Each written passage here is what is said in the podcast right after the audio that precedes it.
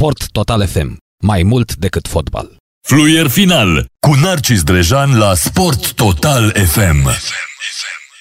Bună seara, bună seara și bine v-am regăsit, dragi radioascultători.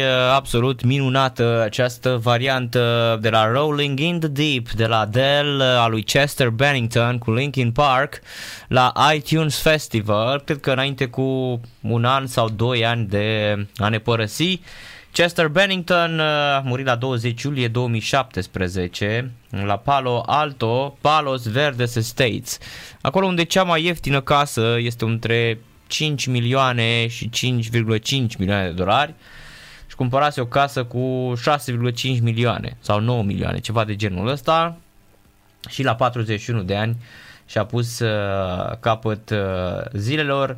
E adevărat, după o viață plină de abuzuri, o viață foarte, foarte multe probleme peste care nu a putut să treacă. Nu mai conta că era milionar și că avea lumea la picioare. Linkin Park fiind prima trupă care a depășit miliardul de vizualizări pe YouTube. Da, și niște tătici ai nu metalului, post-grunge, nu metal, ei erau șampioni. Foarte bună varianta asta de la Rolling in the Deep, pe care știți foarte, foarte bine, o ascultăm de la Adele. Ei bine, astăzi se încheie și play-out-ul din Liga 1. La 18:30, ca pe vremuri, ca altă dată, stadionul Dinamo, stadionul Edi Iordănescu din Voluntari, stadionul din Mediaș, cel de la Ovidiu și Constantin Rădulescu, de al CFR-ului, unde va juca Hermannstadt. Sunt meciurile pe care le vom urmări de la 18:30 și le vom comenta împreună. O să aflăm și cine retrogradează astăzi direct și cine merge în baraj. Dinamo, Chindia, Hermannstadt, Argeș, Viitorul, Astra Giurgiu, Voluntari, UTA Arad și Gaz Metan, Mediaș cu Poli Iași. În mod normal, Dinamo, eu zic că e salvată, pentru că e meciul direct între Viitorul și Astra Giurgiu. Da, și aici, până la urmă, plus Mediaș cu Poli Iași, bine, Mediaș poate să bată pe Poli Iași, face 32, Viitorul bate pe Astra Giurgiu, face 32, Voluntariul bate pe UTA, aici este, da, uite, Voluntariul bate pe UTA și Dinamo o să piardă Chindia și atunci Dinamo merge în baraj, pentru că Voluntariul stă mai bine și Dinamo, din câte știu, a intrat cu punctaj înjumătățit, iar Voluntariul nu a intrat cu punctaj înjumătățit, punctaj rotunjit, pardon, nu înjumătățit, că așa toate au intrat cu puncte la jumătate. Da, atunci Voluntariul ar scăpa matematic de baraj, joacă în această seară cu UTA Arad, scăpată de orice emoție, cum este și FC Argeș. Lupta este și pentru acel baraj de Conference League, barajul pentru Europa, dar Chindia este deja acolo, va juca cu locul 8, să vedem cine îl va obține. Poate să-l obțină oricare dintre Mediaș, Viitorul, Dinamo, UTA sau FC Argeș. Sunt într-adevăr meciuri foarte interesante, să vedem cine este interesată până la urmă să meargă în acest baraj șampionilor. Da, dar abia aștept să comentăm meciurile astea începând cu ora 18:30 de minute în direct aici la radio, la Sport Total FM. Iată, este o atmosferă din asta super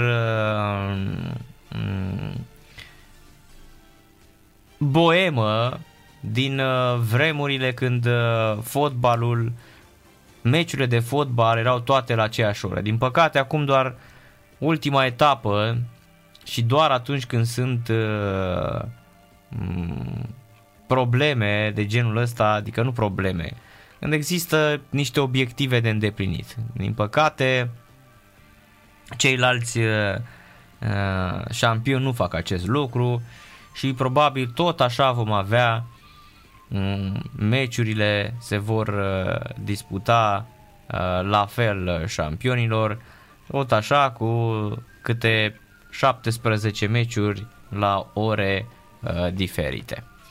Până la urmă, cred că ar avea și fotbalul de câștigat și vă spun și de ce. E posibil că atunci oamenii să înceapă să vină pe stadion și așa se dorește revenirea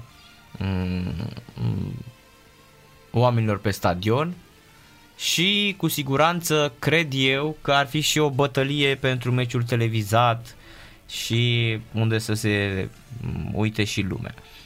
Dacă ar fi toate, ținând cont că acum ai DigiSport 1, 2, 3, 4, Telecom 1, 2, 3, 4, 5, 7, 9, 10, probabil că atunci ar avea de suferit televiziunile din punct de vedere a audiențelor, pentru că și audiența aia mică s-ar sparge în grupulețe. Iar dacă ai avea, de exemplu, Craiova, o echipă cu suporteri, sau Rapidul, să îți vină peste un Chindia FC Argeș, păi e zăvârșe, cum spune bulgarul, nu mai ai absolut nicio șansă.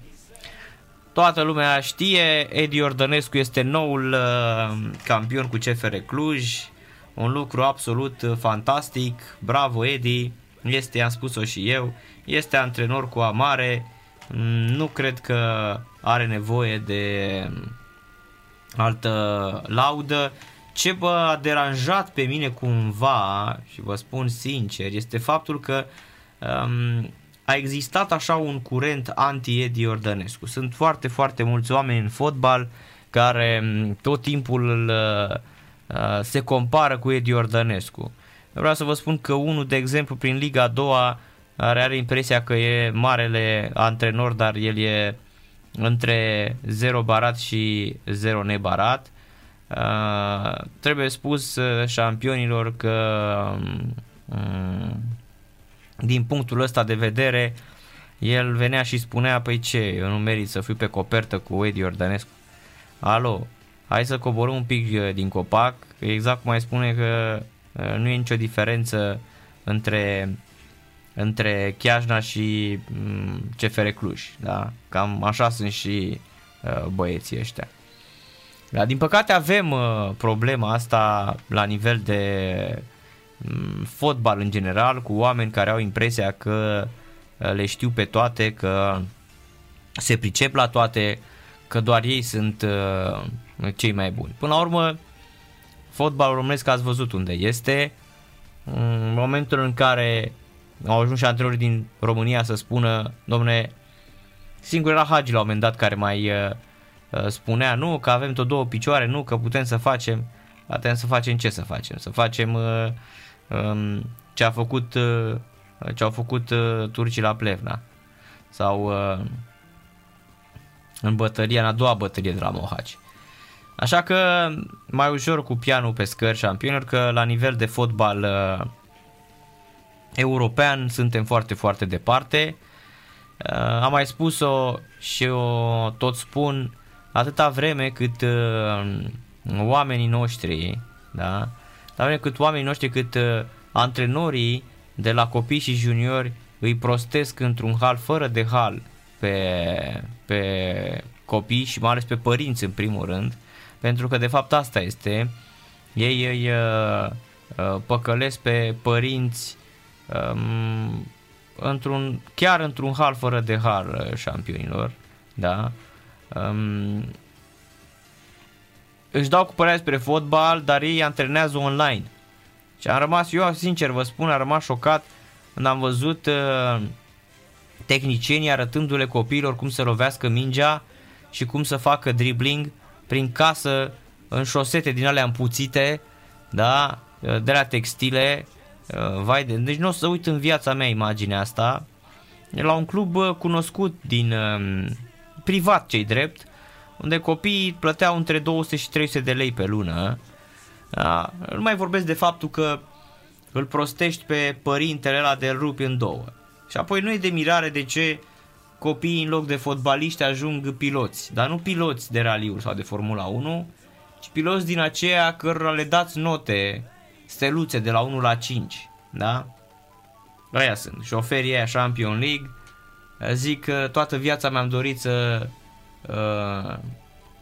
să fac curse și astăzi i-am dat 5 stele pe o cursă. Ați înțeles probabil subtilitatea la un ride sharing sau mai știu eu ce. Bine, nu e nicio, Doamne ferește să spunem că e vreo rușine să faci asta. Dar spun că tu îți propui să ajungi fotbalist și n-ai ajuns fotbalist tocmai pentru că un nei ca nimeni de ăsta, da? O vită de asta încălțată în șosete împuțite, te-a învățat pe tine cum să faci preluarea și stopul prin camera de la laptop. Nu poți să faci așa ceva. Eu, că am spus-o dintotdeauna, cred că cei mai slabi antrenori din istoria omenirii sunt ăștia din România care au făcut în perioada de pandemie inițiere în fotbal și te învățau cum să lovești mingea din sufragerie. Ei, n-are nicio treabă. Fotbalul se învață pe teren. Îl scoți afară și dacă ai mai fost și fotbalist, dar ce fotbaliști? Și asta e o problemă. Eu, de exemplu, dacă aș avea copilul să-l duc la Petre Marin sau la Ghionea sau la Cezar Zamfir sau la Rodin Voinea, chiar că l-am văzut pe Rodin Voinea pe la juniorii Voluntarului, păi acolo l-aș duce, da? Nu l-aș duce în altă parte. Deci eu l-aș duce direct acolo, l-aș duce în focul luptei șampionilor, da? Nu l-aș duce nu știu, la un nei ca nimeni, la un nene din ăsta care are și vreo 115 kg și care mă învață pe camera TV camera de la laptop, da, cum să lovezi mingea. Nu e bine. E zăvârșe șampionul în cazul ăsta. Este foarte, foarte urât. Și asta apropo de fotbal și de oamenii care vorbesc una sau alta și se dau mari cunoscători. Ne întoarcem la ale noastre. Liga 1 la 18:30 de minute. Mai este diseară și FCSB Craiova, însă doar un meci hai să spunem de palmares și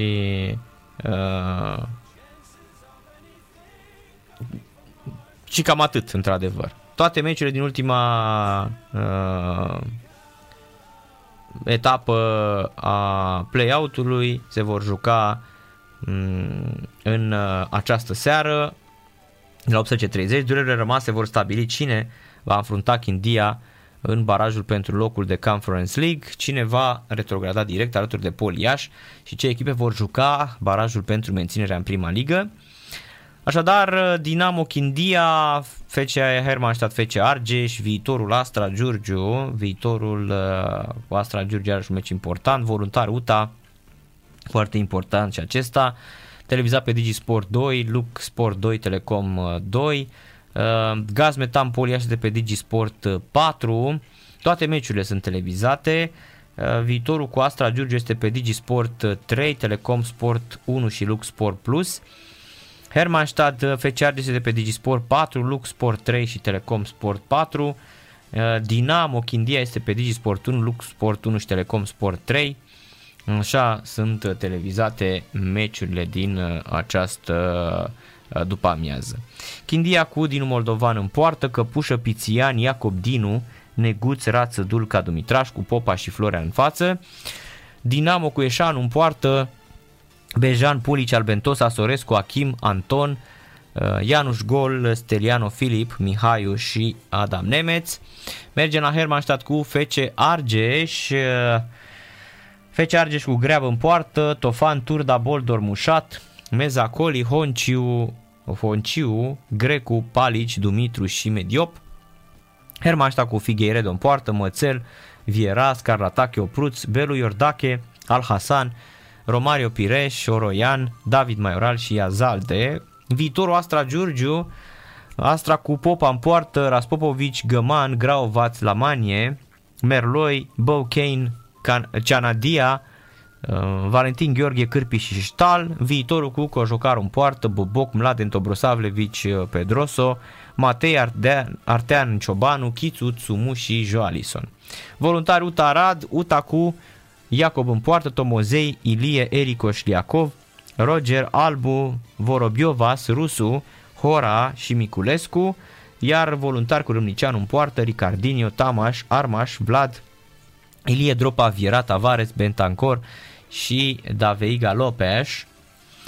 Gaz Metan, Poli Iași cu Brânză în poartă, Cană, Gaitan, Banzo, Onea, Cristea, Stan, Platini, Verg, Alvarez, Popadiuc și Zaharia. Echipa lui Nicolo Napoli nu are decât 4 rezerve, întrucât mulți jucători sunt gata, echipa și retrogradat matematic. Mediaș cu Pleșca în poartă, Butean, Bacolarie, Trif, Deaconu, Demoura, Șamed, Horșia, Valente și Costea. Este ultimul meci în Liga 1 pentru Răzvan Pleșca, se retrage după această partidă. A venit și protocolul MTS-ului pentru revenirea fainilor pe stadioane.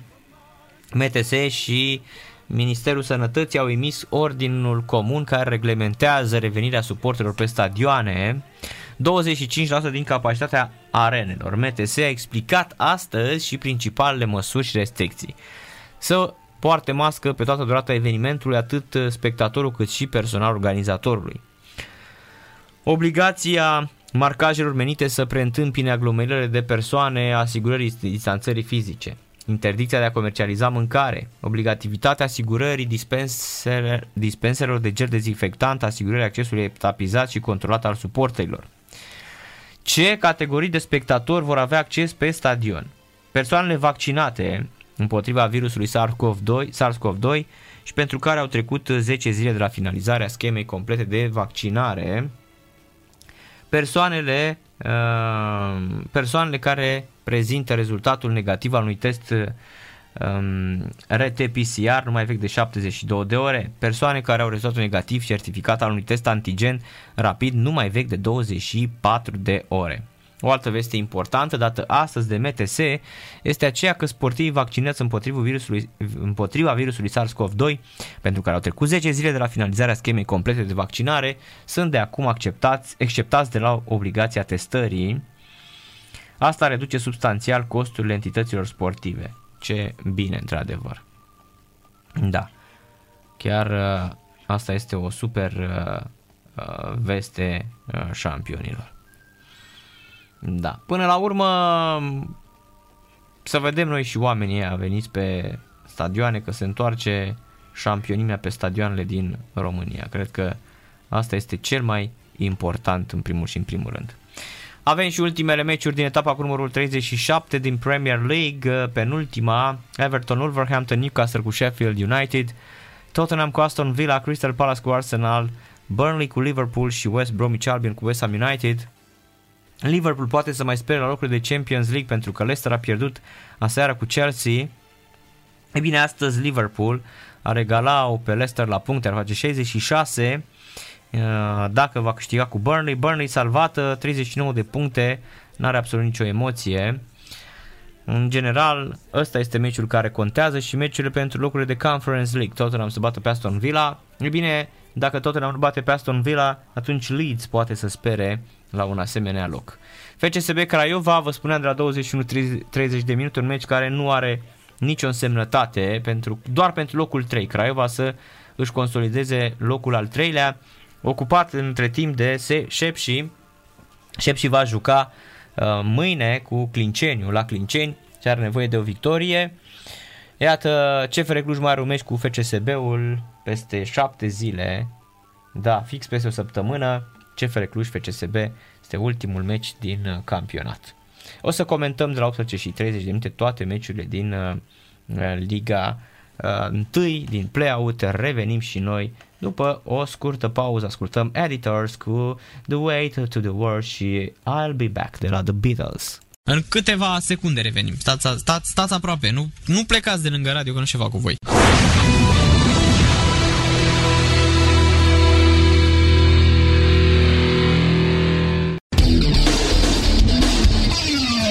Sport Total FM. Mai mult decât fotbal. Iată, așa arată pauza la noi. Am fotografiat peisajul de pe Casa Presei, pentru că noi ajungem imediat pe Casa Presei, fraților, de aici. Suntem practic la câțiva metri distanță de de acoperiș. Și în pauză mai ieșim, mai facem și noi o poză, mai ales cu, pe o vreme ca cea de astăzi, cea de acum. Dinamo, Chindia 0-0, au început meciurile din play-out-ul ligii întâi. Uite, la Voluntar, reclamă mare cu Sport Total FM, Champions League. Dinamo Chindia 0-0, Hermannstadt FC Argeș 0-0, Viitorul, Astra Giurgiu 0-0, Voluntari UTA 0-0, Gaz Metan Mediaș Poli Iași 0-0 în acest moment. Dacă meciurile s-ar încheia așa, Astra și Voluntari ar merge în baraje, iar Hermannstadt și Poli Iași ar retrograda matematic. Iar barajul de Liga de Europa, de Conference League, s-ar da între Chindia și FC Argeș. N-a murit șampionilor nicio artistă, vorbeam despre Chester Bennington eu un pic mai devreme. Se joacă așadar 5 meciuri, avem și, o să vă ținem la curent, clasamentul în timp real și evident tot ce se întâmplă în acest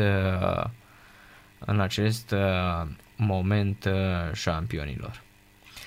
Da. Am găsit și un topor pe Casa Presei, nu știu ce fac oamenii cu toporul, sper că nu vin să ne dea cu el în cap. M-am bulat sau în iarbă. Îi dau mai toporul, fraților, din ăla de intervenție pentru băieții de la ISU, cam așa arată. Olanda nu este printre marile favorite la Euro 2020, recunoaște selecționerul Frank de Boer.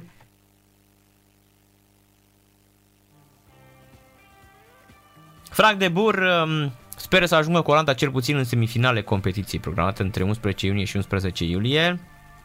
Nu suntem primii favoriți, mă gândesc mai degrabă la Belgia, Franța și Spania, și Portugalia poate să aducă o echipă puternică, după care ai Germania, Anglia și Italia. Ne propunem să ajungem cât mai sus, însă tot ce trece de o semifinală este un bonus, s-a declarat fostul fundaș al lui Ajax Amsterdam. Ocazie Dinamo în minutul 6 al partidei, ocazie mare ratată de Dinamo, singur acolo cu Ioani, jucătorului Dinamo, trimite înșelător, dar Ioani respinge. Iată și... astăzi nu se văd munții, dar acum câteva zile îi arătam lui Viorel Grigoroiu, se vedeau foarte frumos munții de pe Valea Prahovei, era fabula sau în Iarbao, într-adevăr, iar noi pur și simplu eram fascinați de ceea ce vedeam la acum câteva zile. Champions League. Da. Până la urmă, să spunem că ne întoarcem la play-out-ul din Liga 1, penultima etapă, ultima etapă, că sunt 9 meciuri doar. 0-0 după 8 minute pe toate stadioanele. Dinamo cu Chindia, camerele filmează un elicopter zmurt care probabil va ateriza, mai mult ca sigur, va ateriza șampionilor a venit cu o urgență pe spitalul Floreasca, șampionic. Da, pentru că fotbal, la cum se joacă în Liga 1, că ne putem permite și imagini de genul acesta, mai ales în fotbalul românesc. Întorcând la Olanda, am luat-o cu munții, cu tot ce ne întreabă radioascultătorii. Frank de Boer spune că nu suntem favoriți, mai degrabă Belgia, Franța și Spania sunt țările favorite, Portugalia poate să aducă o echipă puternică, după care ai Germania, Anglia sau Italia. Ne propunem să ajungem cât mai sus, însă tot ce trece de o semifinală este un bonus, a declarat Frank de Boer, fost fundaș la Ajax și la FC Barcelona. La Euro 2020, Olanda este în grupa C, teoretic inaccesibilă, urmând să întâlnească Ucraina 13 iunie, Austria 17 iunie și Macedonia de Nord 21 iunie. De fiecare dată pe Johan Cruyff Arena din Amsterdam. Nu sunt însă echipe împotriva cărora poți câștiga lejer. Ucraina a învins nu de mult Spania, aproape toți jucătorii Austriei evoluează în Germania, iar Macedonia de Nord a surprins de curând Germania. Suntem însă favoriți și jucăm primele 3 meciuri acasă, sper că vor fi mulți suporteri în tribune, asta a fost un avantaj la Euro 2020, a spus Frank de Boer. În altă ordine de idei, prietenia dintre jucători și armonia din cadrul lotului ar putea fi cheia pentru un parcurs reușit la campionatul european, a estimat Frank de Boer. După ce naționala portocalelor mecanice a avut în trecut probleme cu conflicte dintre componenții săi, a scris agenția Reuters. O echipă de prieteni, băieți care lucrează unul pentru celălalt și se poartă frumos, cred că e frumos să vezi asta, la fel s-a întâmplat și la Euro 2020, la Cupa Mondială din 98, când am ajuns semifinale. Uitați-vă la echipa de la Mondial din 90, aceea nu a fost o echipă de prieteni și cred că nu s-a terminat bine. La fel și la Euro 1996, sunt ferm convins că trebuie să creezi o atmosferă extraordinară în timpul unui turneu final și desigur rezultatele ajută, a afirmat acesta. Așa cum ne așteptam, Gaz Metan Mediaș dă rău de pământ cu Poli Iași, gol marcat în minutul 9 de Valente. Gaz Metan Mediaș în acest moment este pe locul 10, 2-0. Se marchează unul după altul, probabil că la Iași este așa o atmosferă din asta de n-ar mai fi, nu-i mai interesează pe cei de la Poli Iași care sunt retrogradați. 2-0 deja, iată în 2 minute, minutul și golul, șut cu stângul, plouă și destul de rău la Mediaș, 2-0, ce rău plouă la Mediaș, 2-0 deja, Mediaș este liniștită. Valente, minutele 9 și 11, Gaz Metan face 32 de puncte, în acest moment egalează pe FC Argeș și pe UTA, tot câte 32 de puncte, însă FC Argeș la acest scorul cred că este echipa, da, ea este echipa care merge în barajul pentru Conference League pe care îl va da cu Chindia Târgoviște. Iar în celelalte partide, 13 minute trecute, 0-0 pe celelalte stadioane. Eu am dat la Viitorul cu Astra, la Voluntari cu UTA, cred că sunt cele mai importante meciuri ale acestei ultime etape din Liga 1 la play-out.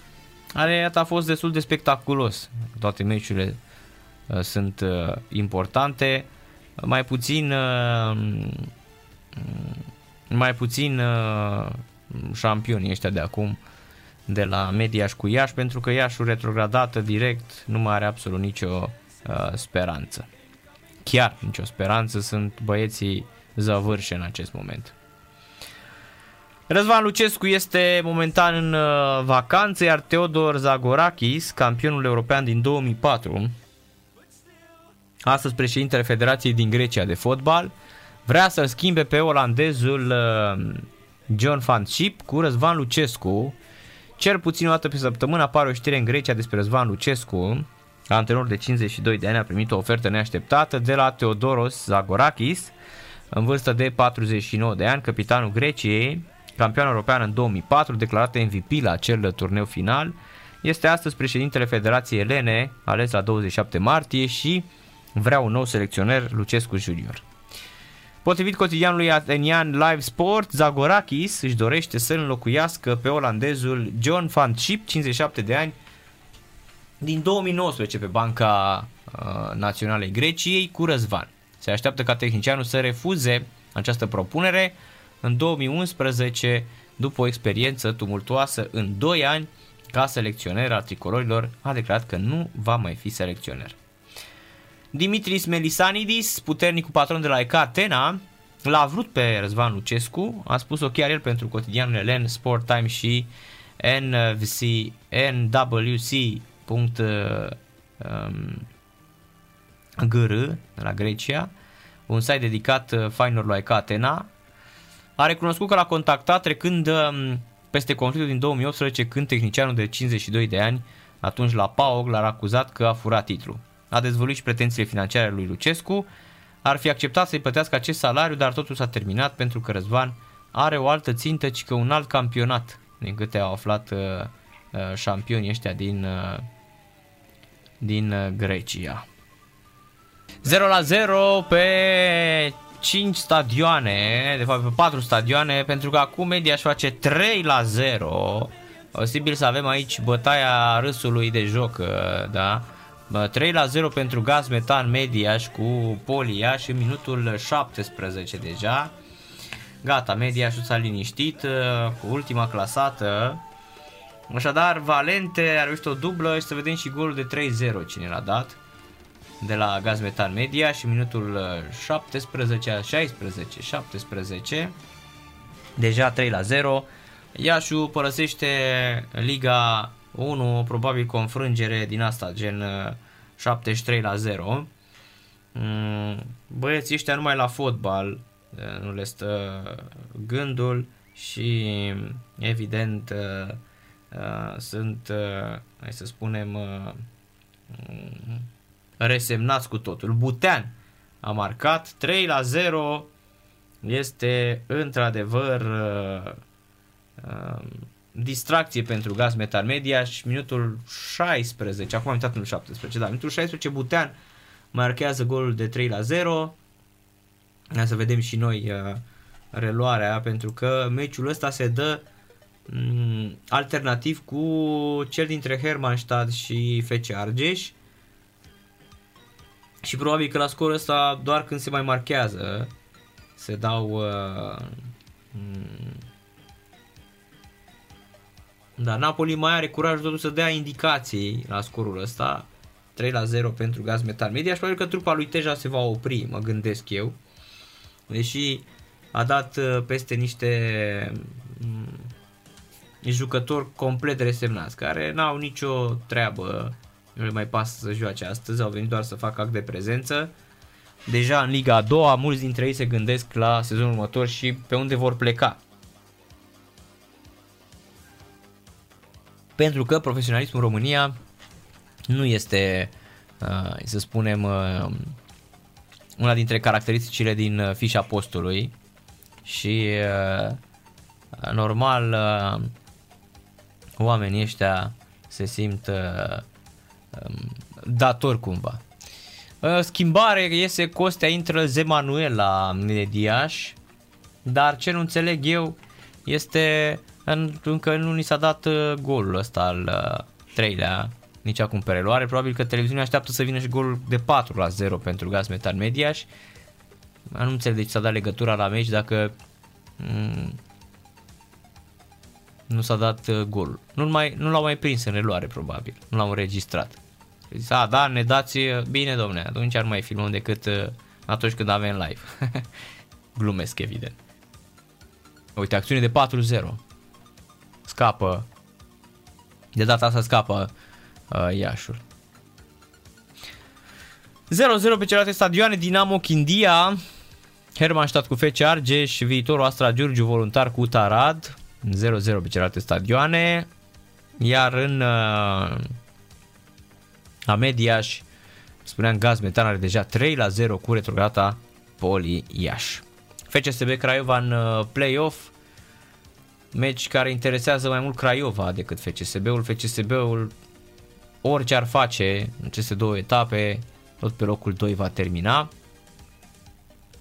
Din nou ocazie de 4-0, văd că Mediașul nu se lasă. Da, nu se lasă, plouă de rupe la Mediaș. La București nu plouă, a fost soare și a bătut un pic vântul, nu ca ieri. Traficul în schimb infernal, fraților. Bătaie de joc a ajuns Bucureștiul de când a început școala. Dar mă gândesc serios să renunț la mașină, pentru că exact ora aia pe care o fac cu mașina, o fac și cu metroul. Deci n-are niciun, nu mai merită în București, sincer vă spun, mai ales dacă vii, că ai o distanță de asta de 14-15 km, n-are rost să mai faci cu mașina. O șampion. Faci metrou și aia este. E zăvârșe. În rest vii mai mult stresat, mai mult enervat și în loc să fii liniștit, ai să te relaxezi, vie așa cu tot ce se întâmplă pe drum, da? Lângă faptul că se circulă și foarte haotic, asta este marea problema noastră. 0-0 peste tot în Liga 1, mai puțin la Gaz Metan Mediaș cu Poli Iași 3-0, ultima etapă, cea care va stabili astăzi retrogradatele și echipele care merg în baraj, dar și barajul de play-out și Conference League. Menține retrogradare și toate cele. Este minutul 21, 0-0 pe 4 stadioane, Dinamo Chindia, Hermannstadt cu FC Argeș, Viitorul Astra Giurgiu, Voluntari cu UTA, iar Gaz Metan Mediaș cu Poli Iași 3-0 în minutul 21, iar în scurt timp ne pregătim să vorbim și noi cu Călin Mateș, pentru că se apropie finalul sezonului în Premier League. Avem și meciul, o să vorbim și o oră până la 20 despre ce se întâmplă într-adevăr în fotbalul de la băieții Champions League. Dar, repet, mai avem așa un pic de zăbovit prin Premier League. Sper ca Leeds să termine așa în primele 7-8, să fie super liniștită. Deși este că nu poate mai jos de locul 10, 3 victorii consecutive, aseară 2-0 cu Southampton. În păcate meciul nu a fost televizat, însă am văzut aseară, m-am uitat, l-aveam acolo pe Leeds United TV, mi l-am dat, am dat cu el în televizor și m-am uitat. Victorie fabula sau pentru elevii lui Bielsa, Bamford și Tyler Roberts la ultima fază a meciului, 90+5. 8.000 de spectatori au fost seară pe St. Mary's Stadium. Toată etapa din Anglia a fost cu spectatori. Pe Old Trafford au fost 10.000 de spectatori la meciul Manchester cu Fulham. La Brighton cu City 10.000 de spectatori. De fapt 8.000 de spectatori pe Amex Stadium din Brighton. Iar la Chelsea cu Leicester City 8.000 de spectatori. În Anglia numărul limitat este la 10.000 de spectatori. 8.000 de spectatori aseară la Chelsea Leicester 2-1. Chelsea și are revanșa din finala cupei și este în acest moment stă foarte, foarte bine. Are locul de Champions League garantat, dar așteaptă finala de Champions League, finală pe care o va disputa în fața celor de la Manchester City. 3-0, vă spuneam, Gaz Metan Mediaș cu Poli Iași în Liga 1, 0-0 minutul 24 pe celelalte stadioane, FC Voluntari UTA, FC Viitorul Astra, Hermannstadt, FC Argeș și Dinamo cu Chindia. Meciul ăsta de la Mediaș și măcar nu mai contează. Cele mai importante sunt Voluntari cu UTA și Viitorul cu Astra Giurgiu. Evident și Hermannstadt cu FC Argeș, pentru că Hermannstadt în cazul în care nu câștigă retrogradează matematic în Liga a doua Șampionilor. Da. Cam astea sunt principalele informații ale momentului și evident o să vă țin la curent cu ultima etapă din play-out-ul Ligii 1 la fotbal. Dar nici nu știm cu cine vor juca în baraj aceste echipe, pentru că trebuie să așteptăm ziua de sâmbătă, dacă nu mă înșel. Sâmbătă este barajul Slobozia cu Comuna Recea. Chiar mâine se joacă ceva la noi, nu se joacă Champions, nimic. Mă interesează ultima etapă din Liga 2, că acolo este iarăși foarte, foarte important. Duminică, uite, de la 13.30 Mioveni Rapid, apoi Cixereda Asu și Craiova cu Dunărea Călăraș la 18.30 de minute. Astea sunt meciurile care iarăși contează cu adevărat. 0-0 în continuare. Astra mai devreme a avut o ocazie, o lovitură de cap aici, minge respinsă în corner. Până la urmă rămâne 0-0. 0-0 Dinamo Chindia, Hermannstadt FC Argeș, Viitorul cu Astra Giurgiu, Voluntari cu UTA și Gaz Metan Mediaș Poli Iași. Este 3-0 aici. Ocazie mare acum pentru Viitorul, Constanța, dar Astra nu se predă. La aceste scoruri, Voluntari și Astra merg în baraje de menținere, respectiv retrogradare, iar Hermannstadt și Poli Iași retrogradate în Liga a doua. Despre Poli Iași știam deja.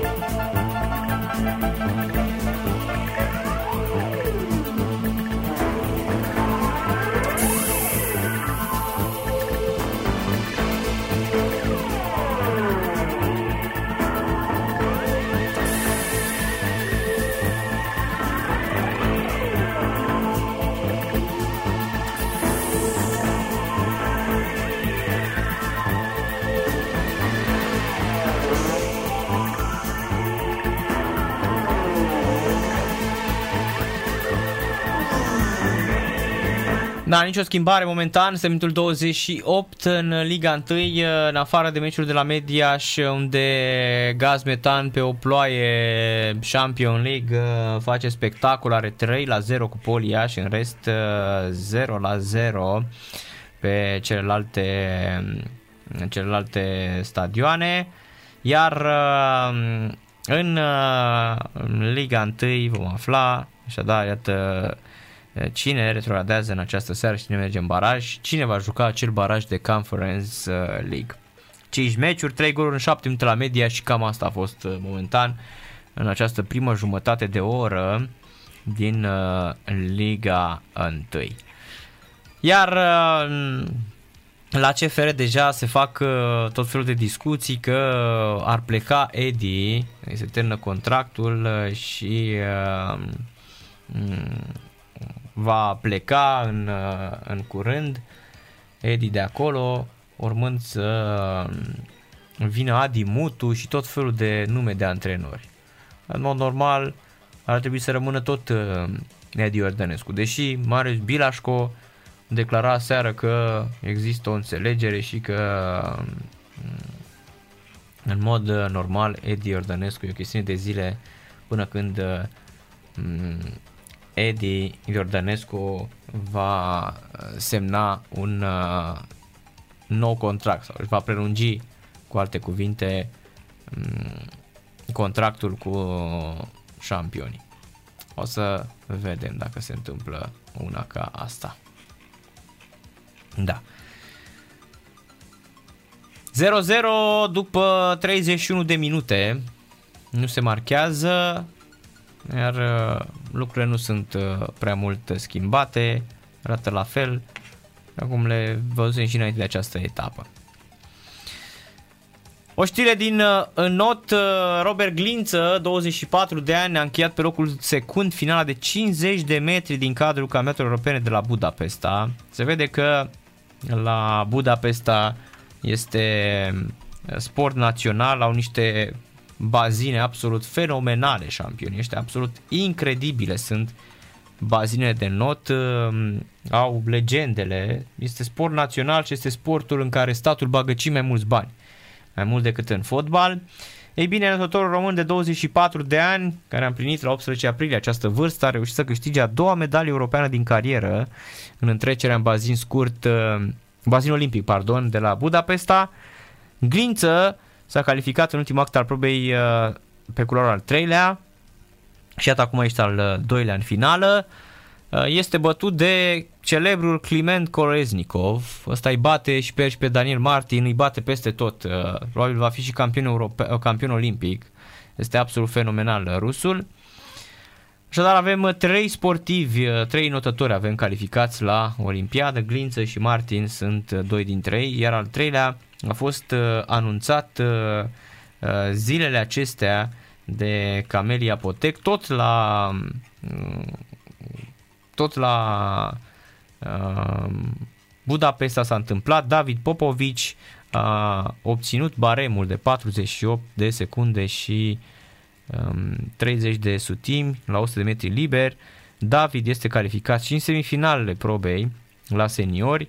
Iată, până la urmă avem un pic de viitor în not. Mergem, fraților, în Anglia. Vorbim despre Premier League, despre finalul Premier League. Astăzi ultimele meciuri din penultima etapă, ultimele 6 meciuri din penultima etapă și evident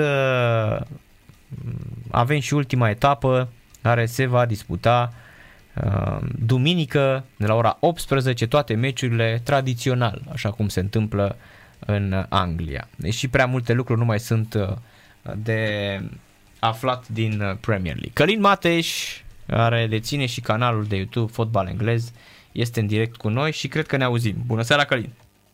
Salut, bună seara! Champions League, ne auzim impecabil. Călin, un sezon iarăși impecabil și cumva aș spune încântător faptul că există o limită de până la 10.000 de spectatori pe fiecare stadion și media este între 8.000 și 9.000 la fiecare meci. Absolut uluitor faptul că am revăzut, începând cu meciul dintre Chelsea și Leicester din finala Cupei Angliei, finala FA Cup, am văzut spectatori în tribune și cât de frumos e fotbalul cu spectatori în tribune. Da, este, am simțit și în anumite momente în care au mai huiduit, momente în care s-a pus presiune într-o parte sau alta. Da, este foarte mișto, bineînțeles, de fapt așa e fotbalul, așa vrem să-l și vedem, așa vrem să-l și trăim. Cu spectatori, nu cu zgomotul artificial creat prin calculator sau dublat peste meciuri când atmosfera este tristă. Asta este fotbalul. Dacă ați văzut meciul dintre Chelsea și Leicester aseară, eu ăla de aseară vreau să-l zic, nu ăla din finală. Da, cel de aseară din campionat.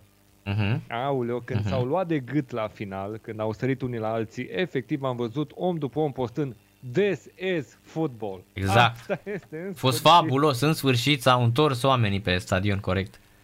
Deci să vezi faptul că într-adevăr purtați de stadion, că vezi într-adevăr publicul ăla, că vezi că și jucătorii încep să se încingă puțin cu ceea ce se joacă, cu ceea ce transmite și tribuna. Bă, ăia n-au sărit la bătaie unii cu alții, așa numai de capul lor au sărit și pentru că erau oameni în spate cu care simțeau că e de bătaie aici, băi, e cazul să mă bag. Rudiger și ăia la alții care au sărit să se bată aseară au făcut-o și pe fondul prezenței publicului și pe atmosfera care era generată de tribună. Era un meci de încărcătură mare, meciul de aseară dintre Chelsea și Leicester a fost unul vital pentru top 4 și bineînțeles că a fost revanșa lui Chelsea pentru finala pierdută în weekend. Da, corect.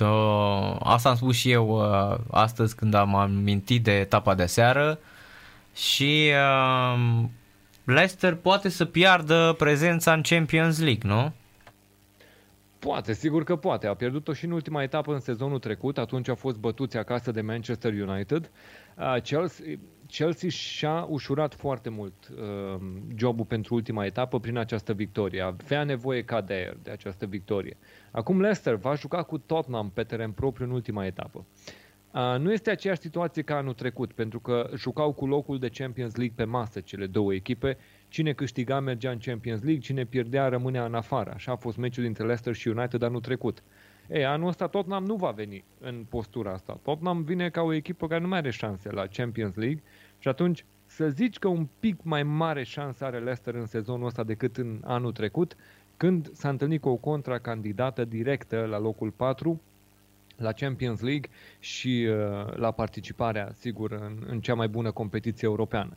Acum, totuși, Chelsea stă la siguranță. Chelsea, de exemplu, n-ar avea nevoie de nimic mai mult decât să nu câștige Liverpool meciul lor cu Burnley din seara asta. Deja s-ar liniști lucrurile foarte mult, atât pentru Leicester cât și pentru Chelsea mai ales. Chelsea într-adevăr ar fi la siguranță, dacă face egal Liverpool are 3 puncte în plus Chelsea și la gol averaj, dacă e să mă uit în momentul de față, gol averajul Chelsea este peste Liverpool. Are 57-34, Liverpool are 63-42, adică plus 21 Liverpool, plus 23 Chelsea. Sigur că sunt la limită, nu e chiar diferența aia liniștitoare, ba mai mult Leicester este mai slab la gol averaj față de Chelsea și față de Liverpool. Primul criteriu în caz de egalitate la puncte este departajare de la gol averaj. Și atunci o să vedem cum se vor așeza lucrurile, dar e foarte important în momentul de față Chelsea să aibă 67, Leicester 66 și Liverpool 63. Meciul din seara asta dintre Burnley și Liverpool este la fel de vital pentru lupta din ultima etapă. Liverpool câștigă la Burnley, se duce la 66 de puncte și sunt 3 echipe cu 67, 66, 66. Așa se duc în ultima etapă. Când, așa cum ziceam, sunt meciuri de dificultate diferită. Leicester acasă cu Tottenham, Liverpool va juca acasă cu Crystal Palace. Asta este un meci care pare foarte la îndemână, în vreme ce Chelsea are deplasare la Aston Villa. Așa că, dintre toți ăștia, dacă Liverpool își dă șansa ocupării locului 4, o face printr-o victorie la Burnley în seara asta și mai apoi să apese pedala de accelerație pentru ultima etapă, meciul cu Crystal Palace de acasă, pentru că în felul ăsta deja au trecut de Leicester, la gol averaj. Bat pe Burnley, bat la diferență bună, să zicem, pun și acolo ceva goluri în meciul cu Crystal Palace și Liverpool depinde doar de ea. Asta este rezultatul meciului de aseară. Liverpool de acum depinde doar de ea și depinde să câștige ultimele 2 meciuri. Da, dar chiar dacă câștigă tot Liverpool, ce se întâmplă atunci? Sunt pe locul 4, cel puțin pe locul 4, pentru că trec la gol averaj de Leicester. În seara asta, dacă Liverpool trece pe 4 și Leicester pică pe 5. Sunt cu gol averaj mai bun. Leicester are 20 și ăștia au... Liverpool are plus 21. Plus 21, exact. Și dacă bate în seara asta, adaugă la acel plus 21. Nu știm cu ce diferență ar bate. Dar cel puțin la plus 22 va fi. Și bine, liniștit cu o victorie în ultima etapă, Liverpool nu are emoții, că ar trebui să bată la o diferență și mai mare Leicester pe Tottenham. Așa că eu cred că Liverpool are soarta în propriile mâini. 2 victorii în ultimele 2 etape. Eu zic că 99% o duce pe Liverpool în Champions League anul viitor. Și este rezultatul acestei înfrângeri pe care a suferit-o Leicester aseară cu Chelsea, ca Liverpool să poată să meargă pe traseul ăsta. Da, da. Eu cred că până la urmă, acum a arătat Liverpool, ai zis că nu a marcat foarte mult, n-a mai fost echipa aia spectaculoasă și a revenit cumva în returul campionatului. În momentul de față, dacă te uiți pe ultimele luni, Liverpool este acolo în vârf la nivel de formă, dar asta e și pentru că City și-a permis să nu câștige tot în ultimele luni. Adică a știut că e campioană și dacă nu forțează atât de mult în campionat. Uite la meciul pe care l-a jucat cu Brighton aseară, da? O comicărie de la 2-0 să pierzi cu 3-2. City nu abordează atât de lejer meciuri de genul ăsta dacă într-adevăr mai au o miză.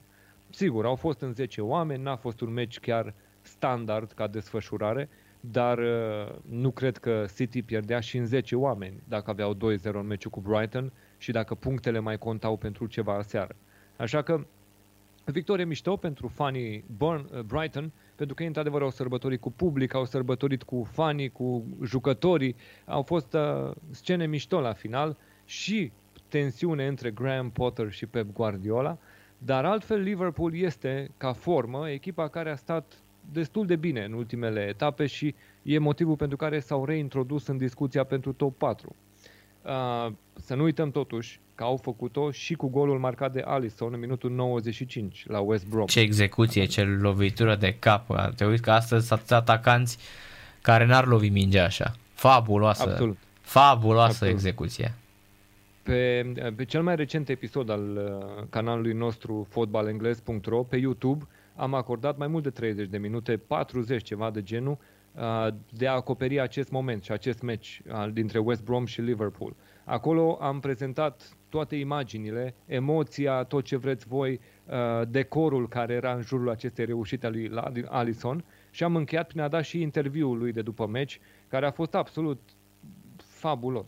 Fabulos la nivel de om încercat, să nu uităm că și-a pierdut tatăl în startul acestui an, a dus doliul ăsta de-a lungul anului 2021 și n-a avut o perioadă ușoară la club, așa că Alisson, cu golul ăsta cel puțin, l-am văzut zâmbind la final și a fost un moment foarte mișto, probabil că unul dintre cele mai mișto momente ale sezonului, cu nebunia finalului, cu gol marcat de portar în minutul 95, și mai ales cu situația asta personală, cu background-ul personal pe care l-a dus Alisson în anul 2021. Toate s-au potrivit perfect ca echipa să aibă ultimă șansă la Champions League, Alisson să fie un om care marchează pentru prima oară din postura de portar la Liverpool, niciodată în istorie n-a marcat un portar în istoria acestui club, și în rest e într-adevăr un moment de poveste, așa că am ținut și noi în emisiunile noastre să putem să arătăm cât mai multe imagini, să putem să arătăm cât mai mult din momentul ăsta, care sunt convins că a bucurat foarte mulți fani Liverpool. Au simțit un moment de vis. Adică eu țin minte că ăsta este fotbalul, povestea pe care nu poți să o lași din mână până în ultima secundă. Noi am comentat, Narcis, împreună finala Champions League, semifinala de la Amsterdam, Ajax și Tottenham. Ajaxul Tottenham, da, exact. Golul ăla din ultimul minut marcat de Lucas Moura, calificarea în finala Champions League. Cum ai urlat atunci, dar nu te-ai oprit vreo 5 minute, mi-aminte și acum. Absolut senzațional. Da, da. Nu, emoția aia pe care o simți când vezi că ești martor la un astfel de moment. Astea sunt momente pe care nu le uiți. Știi foarte bine unde ai fost, ce ai făcut și ce se întâmpla în momentul în care se marca acel gol. Așa că e evident un moment de poveste și de istorie ce a făcut Liverpool și Alisson. Deși a spus-o și el la final, a zis sper că nu va trebui să mai marchez, adică nu țin neapărat să dau goluri, adică sper să dea colegii mei și să nu fie nevoie să fim în situația să aruncăm portarul în careu. Liverpool a avut de tras un astfel de moment, să aducă un astfel de moment pe final și pentru că a jucat prost meciul cu West Brom și era un pericol să nu-l câștige cu o echipă retrogradată. Dar altfel, i-a oferit șansa lui Alisson să producă un moment genial. Da, și este exact cum spui tu, este un moment fabulos pentru fotbal și în cazul în care Liverpool s-ar duce în Champions League, cu siguranță o să rămână golul ăsta multă vreme și oricum va rămâne întipărit în gândurile fanilor. Da, e din ce în ce mai frumos și mai ales că scăpăm în sfârșit de nebunia asta și adică Anglia Marea Britanie stă foarte bine la vaccinare. Iar asta, iată, ne face să credem că uităm ușor anul 2020. Da, bă, englezii dispar, adică renunță la restricții din luna iunie, cel puțin când ajung în iulie ar trebui să nu mai fie probleme cu vreo restricție în Marea Britanie. Să vedem. Să vedem cum va decurge tot traseul ăsta, dar pare că revenim în sfârșit la normalitate. Și e mișto, știi ce e mai mișto să vezi pe stadion? Faptul că nu o să înghită publicul varul în forma în care acum este folosit. Publicul abia aștepta să revină pe stadion pentru a le transmite oficialilor și tuturor că așa ceva nu se acceptă. Păi am văzut niște scene în momentul de față. Păi am văzut în primul rând aseară, se trăgeau niște linii în meciul dintre Chelsea și Leicester, de nebunea toată lumea. Păi așa ceva nu este permis. Evident că așa ceva nu mai are voie să existe. După aia a fost...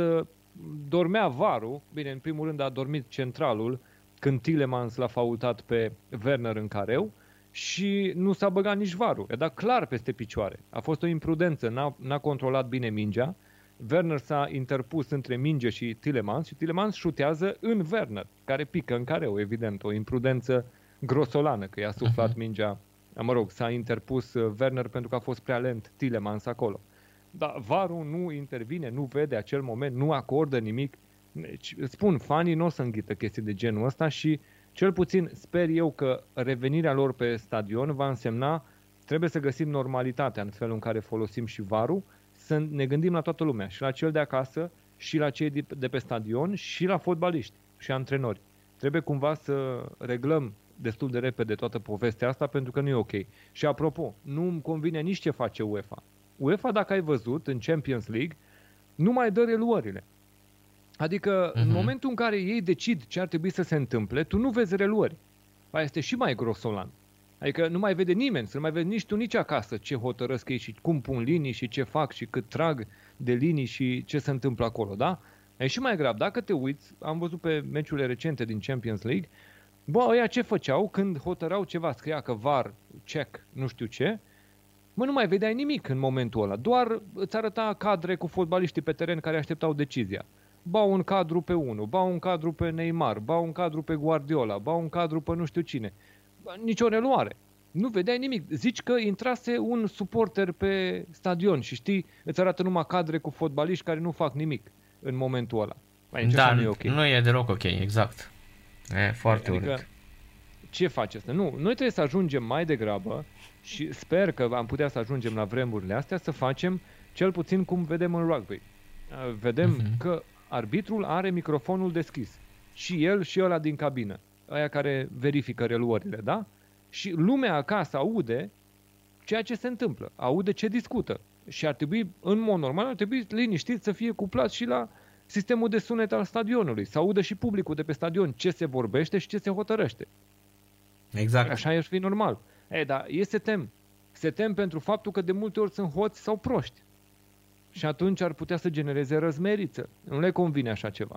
Să audă într-adevăr cât de slabi sunt sau cât de nepregătiți sau într-adevăr ce prostii au spus. Asta le e teama lor, știi? Că de fapt o îmbracă în altceva. Spun, domnule, nu putem să deschidem microfoanele, că se înjură acolo, scapă injurii ceva. Păi de ce se înjură? Păi ia deschideți. Vorba lui Gigi, nu?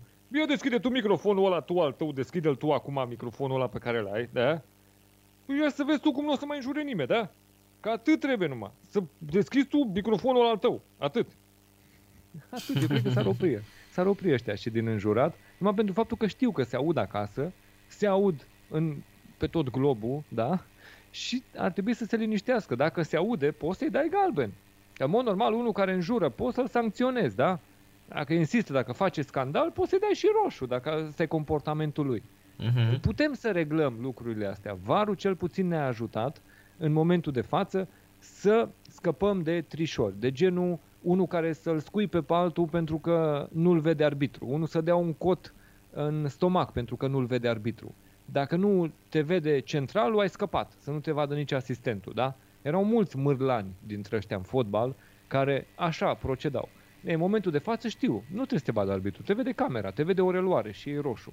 Și s-au oprit, au dispărut, bă, mârlanii ăștia, da? Corect. Putem să scăpăm și de grobienii din fotbal, ăia care tot ce știu e să înjure pe toți.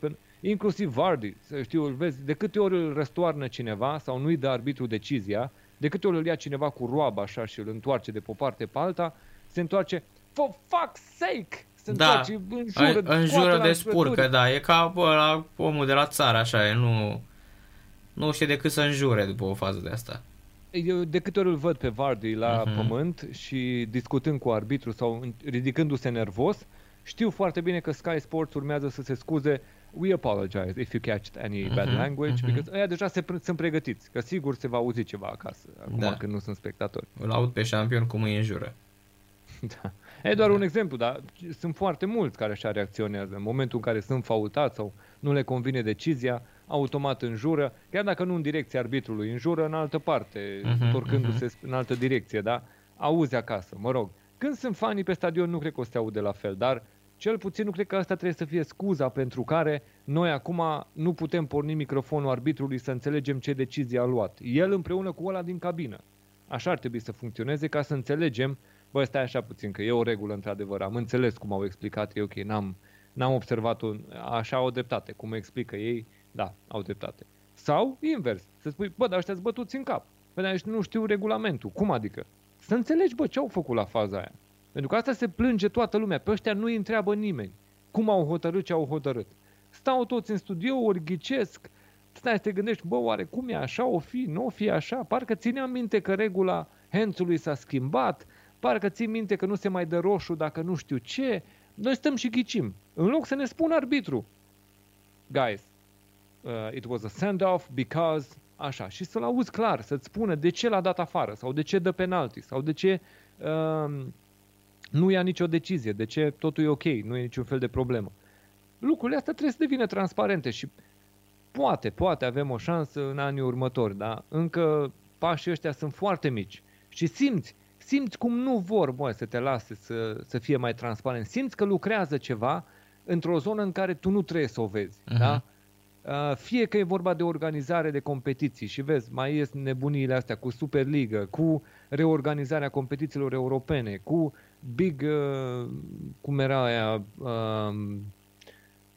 Big Picture Project, da? Ce a fost și proiectul ăsta pentru Anglia. Toate astea zici că se lucrează undeva prin birouri, prin fundal. Este ceva, totuși este o lume a fotbalului pe care tu nu trebuie neapărat să o vezi. Cam asta spune. Și se duce și înspre arbitrii, și înspre cum se conduce un meci de fotbal. Un pic trebuie să iasă fotbalul puțin mai înspre client, mai înspre public, da? Înspre fani.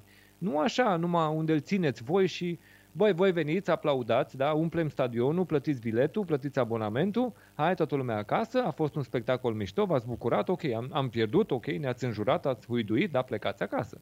Și cam atât, nu primiți mai mult. Un pic trebuie să se schimbe puțin fotbalul, să fie mai deschis spre experiența omului de pe stadion și a omului de acasă. Corect. Da, până la urmă o să vedem și noi, uite, noul sezon, acum și după Euro, probabil se vor mai schimba niște lucruri, sper să schimbe niște lucruri, dar cel puțin în Premier League ai văzut că deja, acum și cu spectatori, o să fie mult mai spectaculos. O să fie și eu îți spun, va fi presiunea publicului să vină pe o normalitate, că de cât am stat un an departe de fotbal, suntem înapoi pe stadion, nu vă bateți joc de noi. Exact. Adică respectați prezența noastră pe stadion, fanii oricum au acum o putere ceva mai mare cu episodul ăsta cu Superliga, când presiunea lor, ați spus, da, presiunea publică a făcut să se retragă englezii din toată povestea asta. Este un moment bun pentru fani, dar îl pot pierde foarte ușor. Dacă vezi că deja protestele care se fac sunt tocmai pentru că simt că ar putea să piardă momentul. Simt că nu s-a schimbat foarte mult, că trebuia făcut mai mult pentru asta. Și simt că toți s-au retras din nou în birouri și negociază tot pe alte teme decât ale fanilor. Adică și Premier League nu este dispusă să înceapă să facă tot ce e de făcut, ca așa ceva să nu mai fie un pericol pentru fani. Și acum se simte că ăștia încep să negocieze prin spate, cumva. Ceva ca, ok, să și facem ceva, dar nici să nu, așa, aia să nu... Cam asta este negocierea, da? Și fanii simt că nu este destul și că este un moment în care pot să obțină mai mult ei pentru toate nemulțumirile pe care le-au avut. Și de asta zic că sunt curios, o să văd ce schimbări pot să vină. Din ce știu de la UEFA, ceea ce se accelerează foarte mult în momentul de față este depistarea automată a offside-ului. Ca într-adevăr să nu fie timp de așteptare între offside și ne-offside. Acum, problema mea este, nu cred că trebuie să rămână în continuare la fel de strict offside-ul, da? Nu la milimetrul ăsta care este acum. Trebuie să găsească varianta de mijloc. Și da, publicul e pe stadion, îți spun, contează foarte mult pentru jucători, dar contează foarte mult și pentru modul în care este condus un meci de fotbal. Bullshit-ul ăsta cu VAR-ul nu va merge așa mai departe.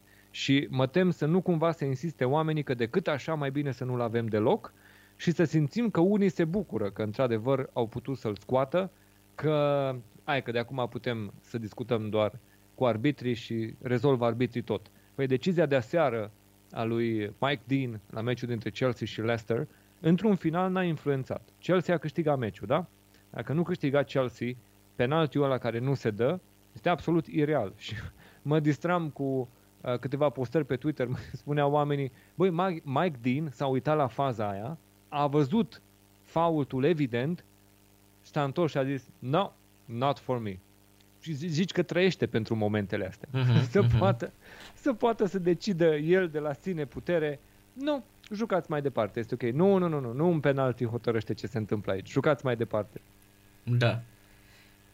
Mike Dean, pe genul ăsta de arbitri englezi care tot timpul vor fi diferiți de tot ce se întâmplă în Europa. Ai văzut că ei tot timpul sunt altfel. Și dacă e fază de VAR, nu consultă de multe ori. Nu, sunt slabi, degeaba, sunt slabi. Sunt puțini arbitri pe care poți să zici că ok, uite la ăsta. Ceea ce vede la un arbitru mereu este să fie discret și să fii sigur că ți-a condus jocul în așa fel încât nimeni nu se poate plânge. Adică inclusiv echipa care este defavorizată de decizie, adică este împotriva ta decizia, să spună da, bă, are dreptate, n-am nimic de zis. Și fanii nu sunt revoltați de momente de genul ăsta. Fanii sunt revoltați când se uită la o fază din care nimeni, dar nimeni, indiferent cu cine ține, că este cu o echipă, cu alta sau un neutru, da? Bă, se uită tot mapamondul la meciul ăla și spune, hai bă că nu, e clară decizia, da? Și arbitrul o dă invers. Acolo este ceva ce nu e în regulă, da? Când toată lumea este de acord că e o singură decizie corectă la faza asta și arbitrul o dă invers. În momentul ăla simți, nu bă, dă-te bă, e o glumă, hai să fim serioși. Da. Ce mai avem de...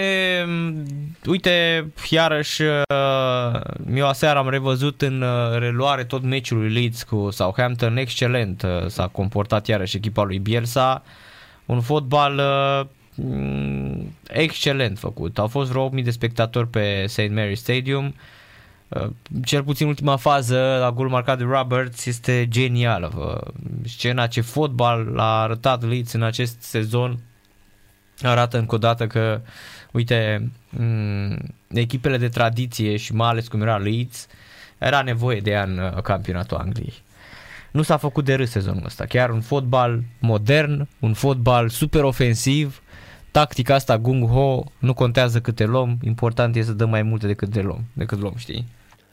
Am vorbit de mai multe ori, sunt feluri și feluri de a juca fotbalul și este ăsta pe care îl joacă Leeds, care sigur, dacă se uită un fan neutru la fotbal, zice eu aș ține cu echipa asta, ce-mi place cum joacă, știi? În funcție de cum joacă fiecare echipă își poate câștiga sau pierde fani, mai ales din baza neutră, de omul care încă nu ține cu vreo echipă, dar poate să-i devină simpatică una dacă într-adevăr începe să se lipească și la rezultate și joacă într-un mod plăcut. Nu o să uit niciodată că momentul în care s-au apropiat mulți fani Arsenal și în România este o comunitate importantă de fani Arsenal, este pentru că atunci când s-au deschis campionatele străine, și mă refer deschidere în difuzări, în televizări, am început să vedem în România mai multe meciuri ale echipelor de afară, da?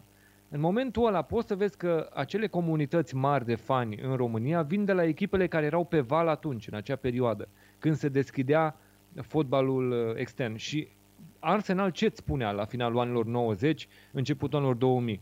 Echipă Champagne Football, da? Exact. Fotbal combinativ, ce fotbal plăcut, Arsene Wenger, mamă cum joacă cu Arsenal. Cu Dennis Bergkamp, cu Thierry Henry, cu Ljungberg, cu Pires, cu toți campionii. Exact. Invincibles, un campionat fără înfrângere.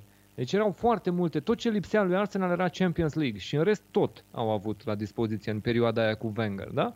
Mai apoi a venit ușor declinul, plecarea lui Wenger, dar în perioada aia, ca să vorbești despre o comunitate mare de fani acum, s-a strâns pentru rezultate, câștigarea campionatului și pentru modul în care s-a jucat fotbalul pentru acea echipă, pentru fotbalul plăcut pe care îl practica. Astea sunt două elemente care sunt valabile și astăzi, la capitolul așa strângem fani. Și sunt celelalte echipe care, prin felul lor, prin fotbalul negativ, prin refuzarea fotbalului sau închiderea fotbalului, își asigură campionate, își asigură noi sezoane în prima ligă, dar nu poți vorbi de faptul că își adaugă foarte mulți fani. Și cel puțin Leeds United sau alte echipe care joacă deschis pot vorbi despre așa ceva că a fost un sezon reușit pentru ei. Oferă fotbal, dau fotbal pentru cei care se uită la un meci de-al lor, n-ai ce să le reproșezi și scoți și rezultate. Sezonul 2 va fi ceva mai complicat pentru Leeds, să vedem dacă nu cumva simțim ori o stagnare, ori o coborâre față de nivelul din sezonul actual. Să vedem, pentru că, uite, vezi, influența fanilor în tribune se va simți diferit de la echipă la echipă. Sunt curios să văd care dintre echipe își vor ridica nivelul prin faptul că au revenit fanii și care vor simți că încep să le fie mai complicat faptul că au fani în tribune, că este presiune pe echipă. Uite, la Manchester United este presiune, într-adevăr, pentru nemulțumirea fanilor cu patronajul. N-ai de unde să știi în ce măsură prezența publicului pe stadion este și un factor de presiune pe lângă cel de susținere. Da, până la urmă, la asta mă gândeam și eu, cum ar fi arătat Leeds cu suporterii aia nebuni de pe Allen Road, care cântă non-stop. Contează și asta. Leeds este una dintre echipele de tradiție, o echipă cu super fani. E adevărat, de multe ori erau și foarte agresivi, dar erau acolo alături de echipă, adică nu erau la genul ăla de Barcelona sau Real Madrid să aplaude ca la teatru. Erau chiar suporteri de fotbal și își susțineau echipa absolut fabulos. Adică așa cum vedem la Liverpool, de exemplu, au... Cum vezi, nu știu, și la Manchester United, pentru că sunt și acolo, sunt suporteri pretențioși, da, pretențioși, dar ăștia Dirty Leeds, fanii lui Leeds, erau unul dintre cele mai vocale galerii din Anglia. Îți dorești echipe cu balte mari de fani în Premier League și îți dorești să vezi într-adevăr echipe care pot să-și bucure fanii ce au rămas ani și ani de zile lângă club. Adică e mișto să vezi echipe care au avut un nume și au avut o istorie în anii recenți să fie acolo și te uiți așa puțin mai hâtru la echipe care se târie de la un sezon la altul și nu oferă foarte mult fotbal. Deocamdată Leeds este în scenariul ăsta în care s-a făcut și simpatică. Pentru mulți a fost a doua echipă preferată a sezonului. Da, care nu sunt... Da, uite, o chestie foarte interesantă. Înainte era una dintre cele mai urâte echipe din fotbalul englez. Ții minte, pentru toate scandalurile, pentru bătăile alea între suporteri. Nu cred că sunt 4-5 ani când Kirkland a fost pocnit, era portarul echipei adverse pe Elland Road, cu Sheffield parcă au jucat atunci. Nu știu cu cine. Sheffield Wednesday, da, cred că a fost. Da, cu Sheffield Wednesday. A venit un suporter și l-a pognit pe Kirkland, l-a doborât la pământ. Deci, ăștia erau fanii lui Leeds, da? Ăștia erau care, în momentul în care s-a aflat că Jimmy Savile era un nenorocit de pedofil, tot stadionul cânta "He fucks what he wants", da? Adică erau cei mai urâți suporteri și echipa, din cauza suporterilor, era urâtă de majoritatea fotbalului. Și uite că acum s-au schimbat, au ajuns... Sperăm că fanii Leeds nu vor avea ocazia să ofere exemple negative pentru care echipa asta nu merită atât de mult apreciată. În momentul de față a fost apreciată numai pentru fotbal și fotbalul a fost mișto. N-ar trebui fanii să vină și să ofere niște exemple pentru care Leeds, că Leeds e tot aia pe care o știm noi, fanii lor sunt tot aia. Și la fotbal, aduți aminte că era genul de echipă, aia cu Billy Bremner, al Don Revie, care veneau pe teren și spuneau, ăsta e joc de bărbați. Da? Bun, aia e altceva. Acolo a fost căpăceală, efectiv. Da. Și măcelărie. Dar toate aia a fost până când a apărut fotbalul ăsta modern, cu echipa care a jucat semifinala de Champions League atunci, cu echipa aia cu Nigel Martin, cu Lucas Radebe, cu Alan Smith, cu Viduca, cu Dennis Wise, cu toți campionii aia, știi? Da. Deci până acolo era genul ăsta, echipă urai și când juca, pentru că te urcau pe garduri, exact cum spui tu, erau aia ciomăgari, știi? Acum o să vedem ce se întâmplă după ce revin spectatorii, dar momentan doar pentru asta, pentru jocul lor au fost apreciați. Titlurile legate de Leeds n-au fost unele de shocking moment, nu știu ce au făcut fanii sau nu știu ce e legat de Leeds, da? Sau patronul lor nu știu ce a făcut. Nu, toată lumea și-a văzut de treabă și a fost liniște. Titlurile au fost doar despre fotbal. Amazing Leeds, performance, s-a lăudat doar momentele în care au făcut fotbal fabulos sau când au reușit niște rezultate excepționale. Așa că au primit tot ceea ce era de bine. Să nu cumva să fie sezonul 2 ăla care începem să vorbim altfel despre Leeds. Ar fi chiar păcat după, îți spun, capitalul de simpatie este atins în momentul de față. Pentru că e o echipă care n-ai cum să o înjuri la cum joacă, da? Îți vezi de treabă, își joacă șansele cu ceea ce au la dispoziție și nu se dau la o parte din fața niciunui adversar. Bravo lor, asta e, ca fan, nu cred că vrei mai mult. Asta e tot ce vrei. Și ce e important? Da, ce e important, Călin, faptul că ai și super tradiția în spate și faptul ăsta că Leeds nu a câștigat doar cu echipele mici, a făcut meciuri foarte bune și cu Tottenham, și cu Chelsea, și cu City. City n-a reușit să o bată, a făcut un egal și a câștigat. N-a pierdut cu City. cu niciuna dintre echipele din Big Six n-a pierdut acasă în acest sezon. Exact, asta spune, adică n-a fost doar genul de echipă să-și câștige meciurile alea și când a jucat cu echipele mari. Nu, Leeds știe să joace cu echipele mari. De asta nu prea îmi fac griji, deși tu spuneai de atâția ani și am învățat lucrul ăsta că se spune că pentru un nou promovat al doilea sezon este cel mai greu în Premier League. Dacă ai scăpat. Este pentru că te miroase adversarul, știe cam ce o să joci, nu mai ești un element de noutate și singura încredere pe care poți să aibă cei de la Leeds este că tot Bielsa va fi acolo și echipa asta va juca tot la fel. Nu-și permite să-și ia o zi de vacanță cu Bielsa echipa. Ei nu există să fie fără obiectiv și să ia la mișto vreun meci de fotbal, da? Bielsa îi pune să joace, indiferent de etapă și de câte puncte au și de nimic. Vor juca așa, aliniați cu toții și cât se poate de serioși la fiecare meci. Așa că asta cred că ar fi garanția față de alte echipe. Dar eu cred că anul viitor va fi greu să vorbești tot de un loc în top 10 și cu atât mai mult mai sus. Sunt multe echipe care cred că vor strânge rândurile și vor termina cu povestea asta de criză. Adică crezi că și Arsenal va juca la fel de slab, crezi că și Everton va avea un sezon la fel de mediocru, crezi că și Aston Villa va fi tot o echipă care nu poate să facă un pic saltul mai sus, deși bagă sute de milioane în fiecare sezon. Sunt câteva echipe care pot să facă saltul mai sus în clasament și să pună presiune pe Leeds să nu poată să atingă același loc ca în sezonul actual. Dar la nivel de joc, Leeds nu trebuie să-și bată capul. Pot sta în teren cu oricine. Și o să vedem doar dacă au scăpat de naivitățile astea defensive. Că Leeds United, dacă mă întrebi ce-ți spune Leeds United, două lucruri. Una este fotbal ofensiv, dă înainte și dă gol. Dar al doilea lucru este nu știu să se apere la faze fixe. Și asta ar trebui să o regleze pentru sezonul următor. Uh-huh. Ce am mai avea de prin Anglia, Călin? Păi, două știri sunt, într-adevăr, două. A zice una ceva mai mică pentru că e una oficializată și oarecum bănuită de ceva vreme. Și a doua la nivel de mare subiect al săptămânii. Știrea pe care o știam și pe care am mai dat-o și noi, am mai vorbit despre ea. Roy Hodgson se retrage, pleacă de la Crystal Palace. Era de așteptat pentru că a fost primul an în care nu a mai zis că rămâne. Și trebuia să-ți spună din start că se întâmplă ceva, nu? Dacă nici până la final nu este dispus să zică, să confirme că e acolo și anul viitor, Hodgson probabil că se retrage. Și așa și este, aproape 4 ani petrecuți la clubul pe care îl susține din copilărie, inclusiv Steve Parish, acționar al clubului, i-a mulțumit pentru activitatea din anii ăștia, a ținut clubul în Premier League, sute și sute de milioane generate prin rămânerea în Premier League, ba mai mult inclusiv acest acționar, Steve Parish, și-a găsit și parteneri americani care să cumpere din acțiuni pentru că ei cumpărau un club de Premier League, așa că toată lumea a avut de câștigat în anii ăștia.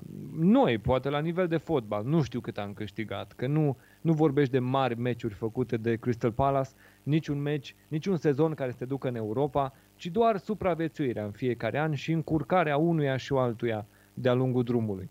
Dar pentru ce a avut la dispoziție, pentru lotul ăsta pe care l-a avut, eu zic că a scos ceea ce se putea scoate și a îndeplinit obiectivul în fiecare an.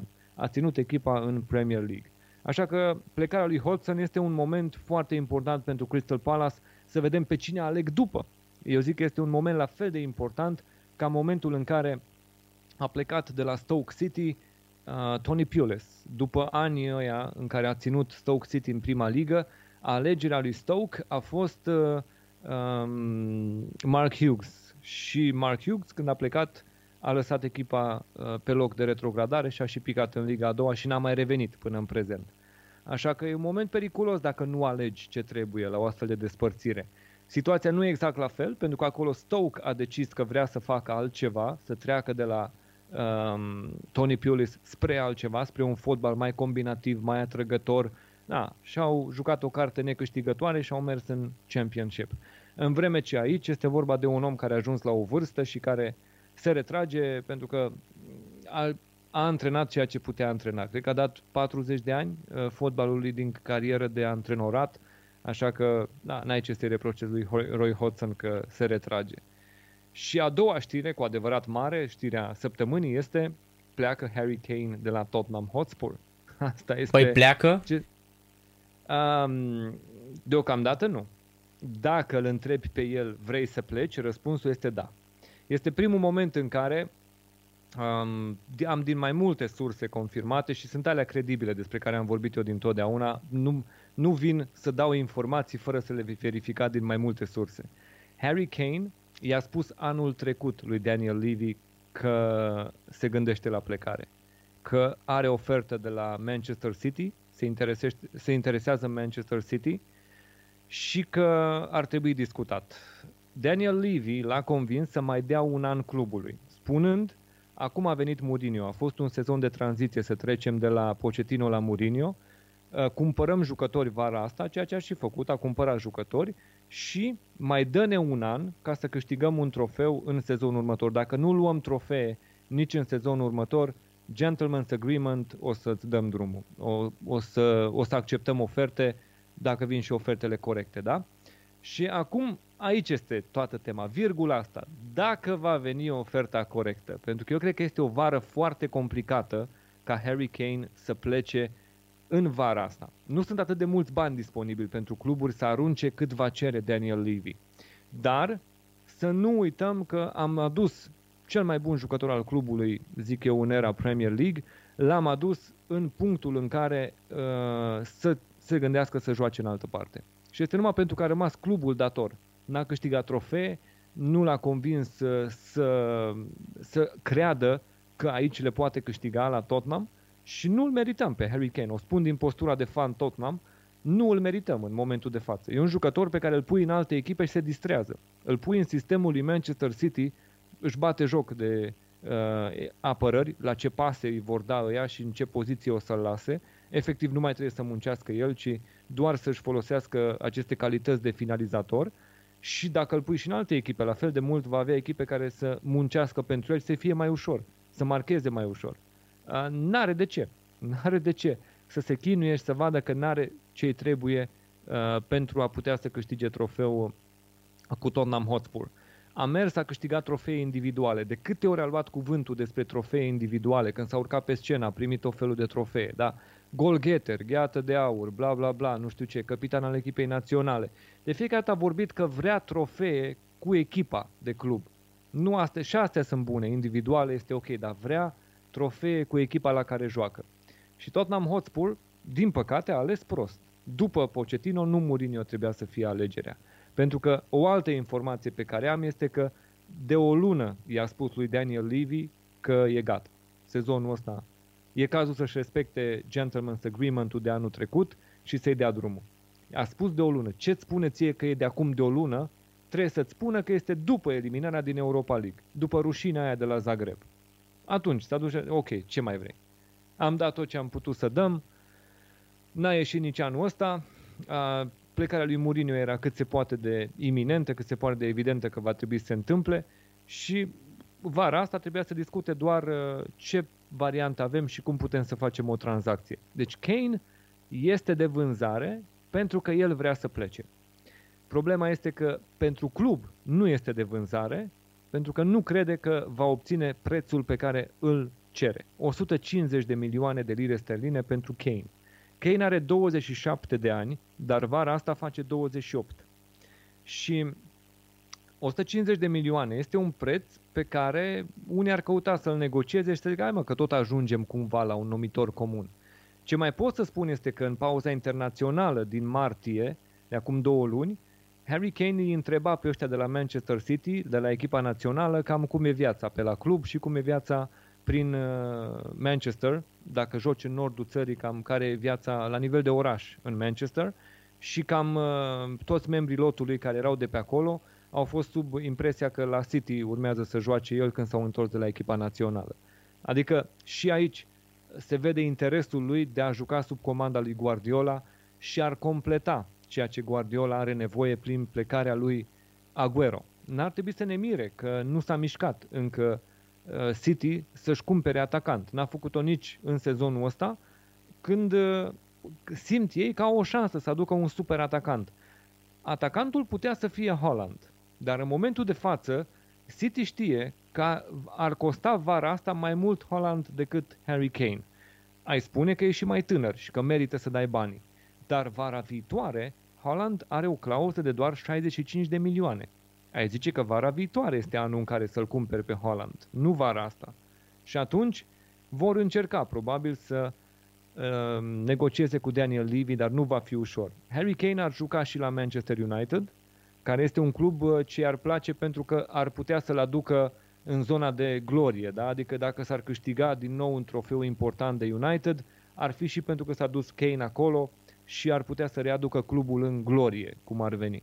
Dar al treilea club este aproape exclus, Chelsea, care și-ar putea permite și care ar mirosi o astfel de oportunitate să-l ia pe Kane, pentru că nu sunt relațiile bune.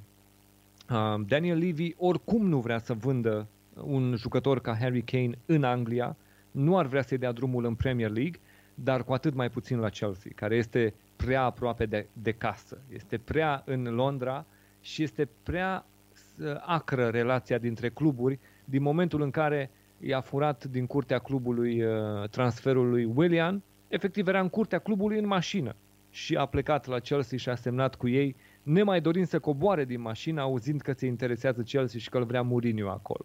Așa că de atunci relațiile s-au răcit foarte mult, nu din partea lui Chelsea. Chelsea n-are o problemă cu Tottenham, în schimb Daniel Levy are cu Chelsea, pentru cum au operat și ce au făcut și pentru faptul că sunt rivali în oraș. Ar fi prea mare supărarea fanilor, da?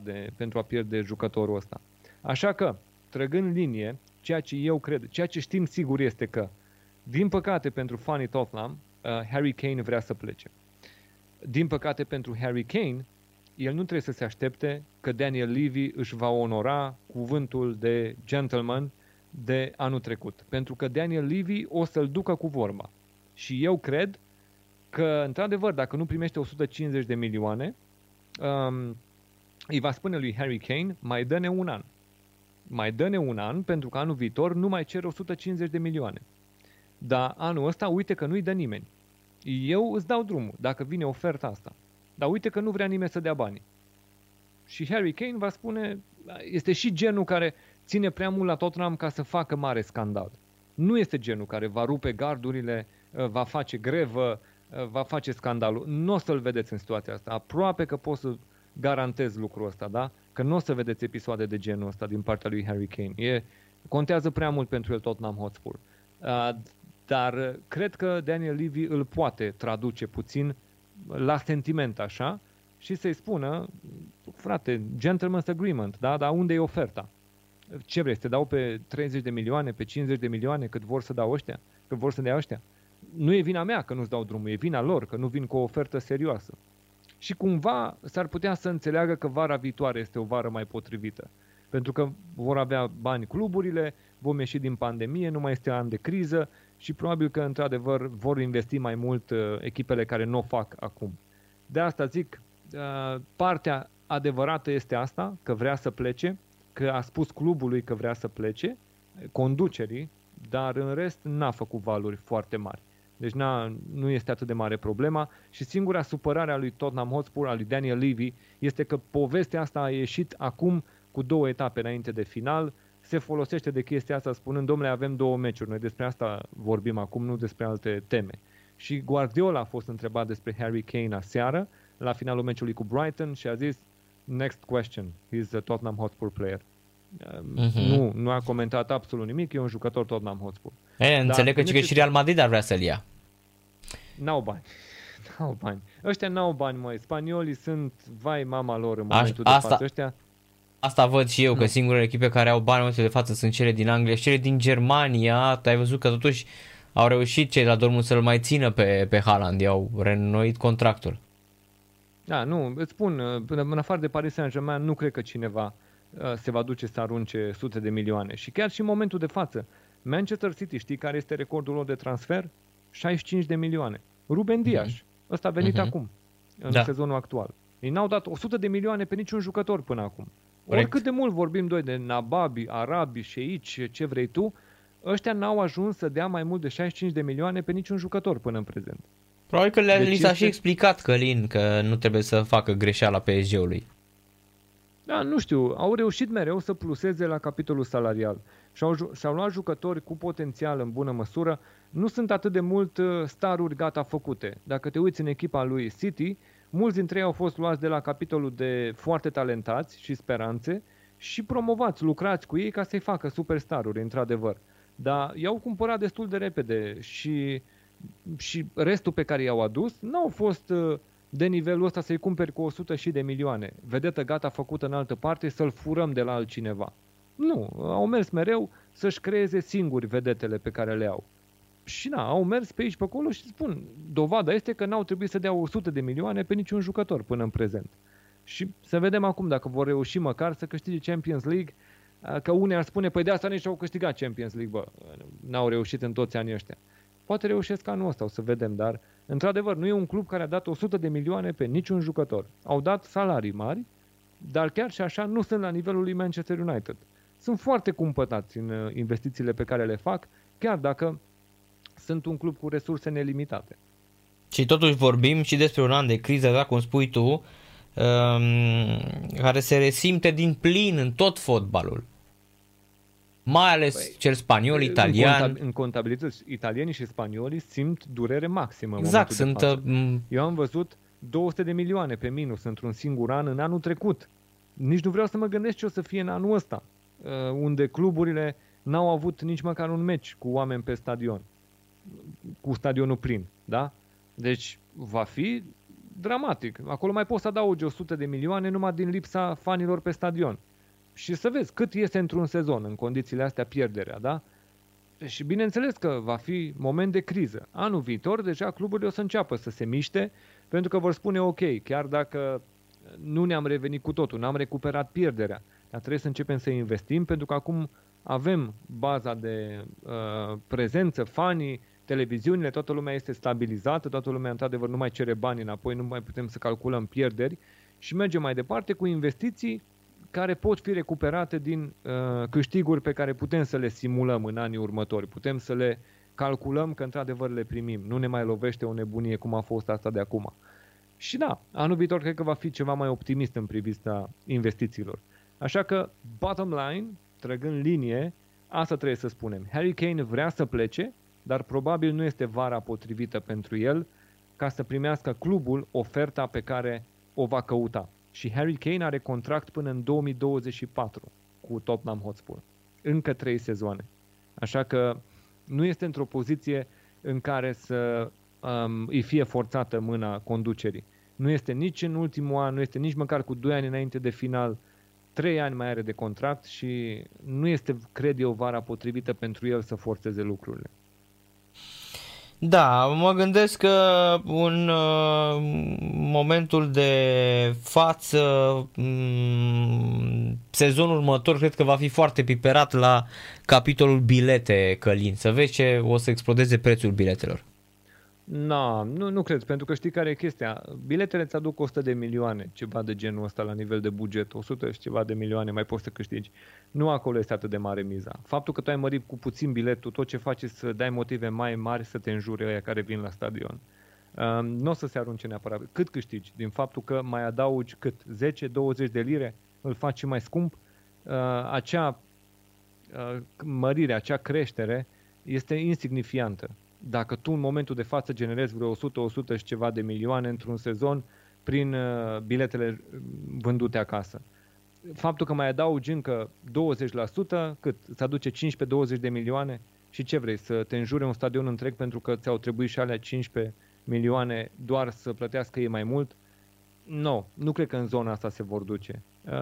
Este încă prea fierbinte subiectul Superligii Europei ca să înceapă să călărească fanii la bani. Așa că o să vedem. Hai să mai așteptăm. Dar nu cred că îi vor călări pe fani atât de repede. Până se mai liniștesc lucrurile și nu mai e supărată lumea și atunci ne mai gândim de unde mai putem să mai ciupim câte un ban. Dar în momentul de față nu cred că acolo se vor arunca direct. Mai degrabă în cealaltă negocieri cu UEFA, cu televiziunile, cu contractele comerciale, sponsorii. Acolo vor fi discuțiile unde, adevăr, de acolo poate să pice 30 de milioane dintr-o discuție de o singură oră cu un sponsor dacă ai găsit omul potrivit și ți-ai prezentat bine tactica de negociere. Dacă au bugetul, acolo este, nu ce să călărești fanii pentru 15 milioane sau câte ai obține în plus. Da, foarte, foarte corect. O să vedem ce da. Să fie. Călin, cam asta a fost, nu? Asta a fost. Ne despărțim pentru că la ora 8 încep și meciurile acestei etape, penultima. Joacă și ai tăi. 6 meciuri. Everton Wolves, Newcastle, Sheffield United, Tottenham, Aston Villa, Crystal Palace cu Arsenal, Burnley cu Liverpool și West Brom cu West Ham. Sunt meciuri care încep primele 3 la ora 20, apoi Crystal Palace este la ora 21 cu Arsenal și la 22:15 Burnley, Liverpool și West Brom cu West Ham. Meciuri interesante aici, într-adevăr. Cele două televizări Eurosport vor fi Tottenham cu Aston Villa acum la 8 și la ora 22:15 Burnley cu Liverpool, unde o să vedem dacă își poate continua cu succes Klopp lupta la top 4. Da, foarte, foarte interesant. De asemenea, chiar e super important meciul ăsta al vostru cu Aston Villa.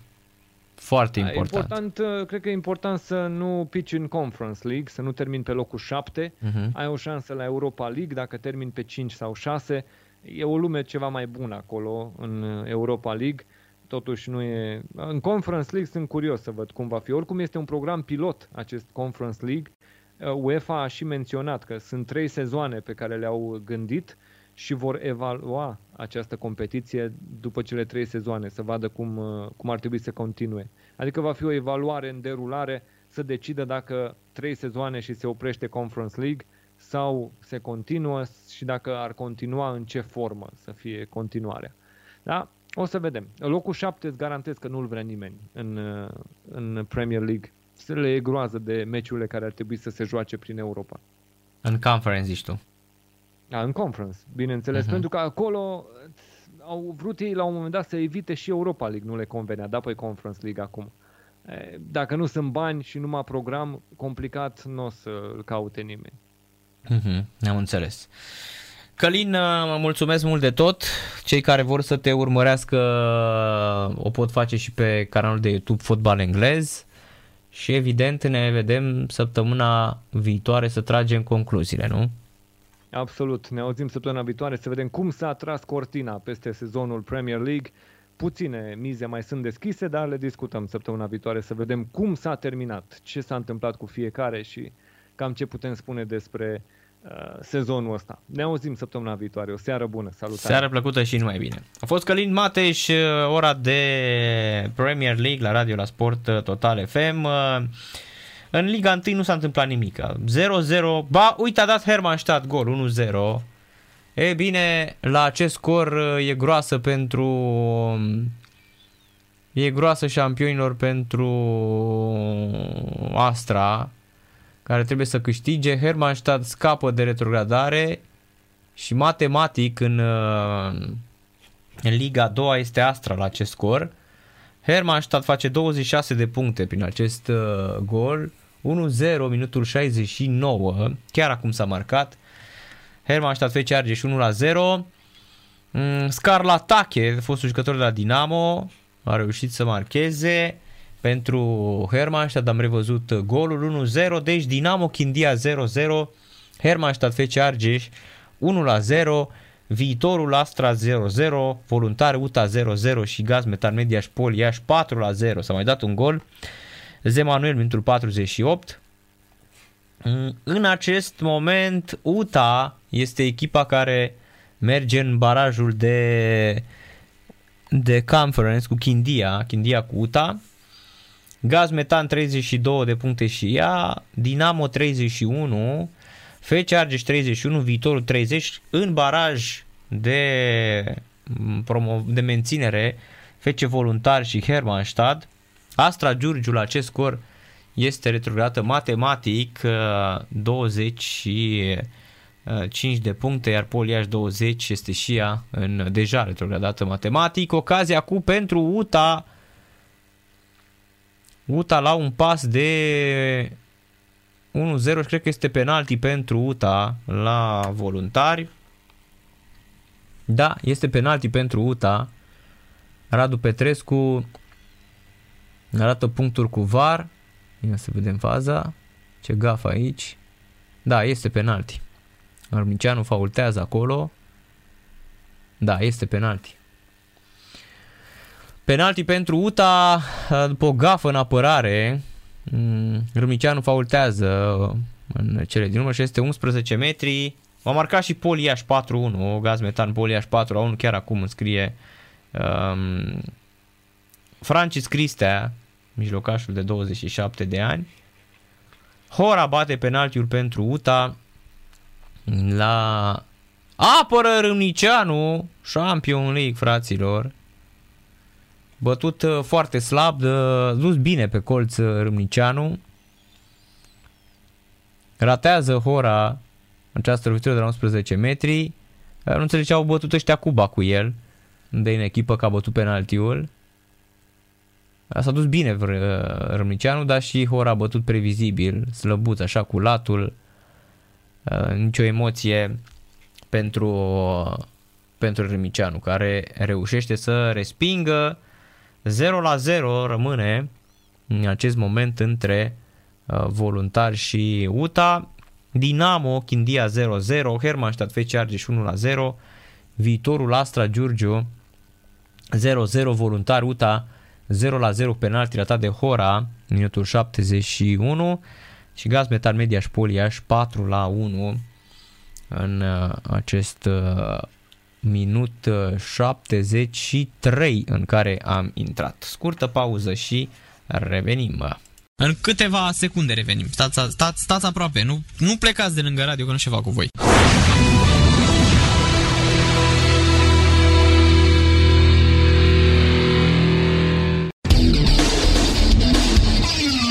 Sport Total FM. Mai mult decât fotbal.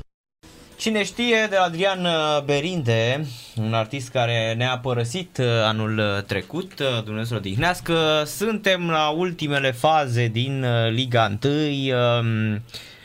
Nu se întâmplă prea multe lucruri, doar că sau acelea scururi, de fapt, doar că Iași a mai marcat un gol. Este 4-2 în Gaz Metan cu Poli Iași și în rest 0-0 pe toate stadionele și Hermannstadt are 1-0 cu FC Argeș. Retrogradează Astra Giurgiu în acest moment direct în Liga 2.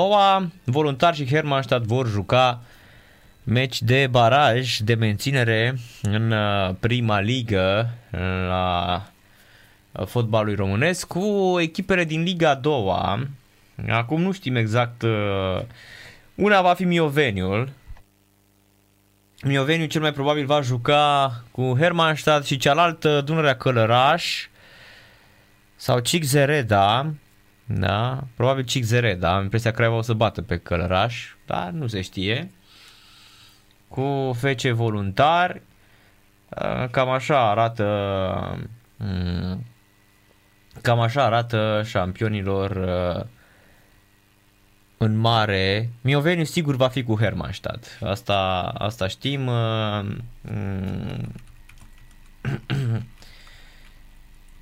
Și probabil Cixereda, zic eu, cu Voluntari. Așa o să arate șampionilor. Da. Rămâne de văzut. Da, cam astea sunt. Uite, se termină Gaz Metan cu Poli Iași 4-2. 4-2, Zemanuel, Valente dublă și Butea, respectiv Cristea și Zaharia, Francis Cristea. 4-2, Gaz Metan Mediaș în acest moment nu este. În acel baraj merg UTA și Chindia la scorul ăsta. UTA care putea să și câștige meciul de la Voluntari dacă Hora nu ar fi dat acea lovitură la 12 metri. Minutul 94, Voluntari UTA 0-0 în Liga 1. Să vedem această fază a Voluntariului, acest atac printre ultimele faze ale meciului. Se fluieră finalul partidei. Voluntari va juca baraj de menținere în Liga 1.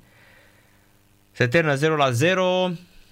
Astra Giurgiu, dramă mare. Astra Giurgiu retrogradează în direct în Liga a doua. Da, supărare mare, pentru că iată, Voluntariul, dacă ar fi câștigat astăzi, ar fi trimis Viitorul în acel meci de baraj și s-ar fi salvat matematic Pentru că nici Viitorul nu este în stare să câștige meciul ăsta. Multă lume s-ar fi așteptat la una ca asta. Deci, iată, se termină toate meciurile.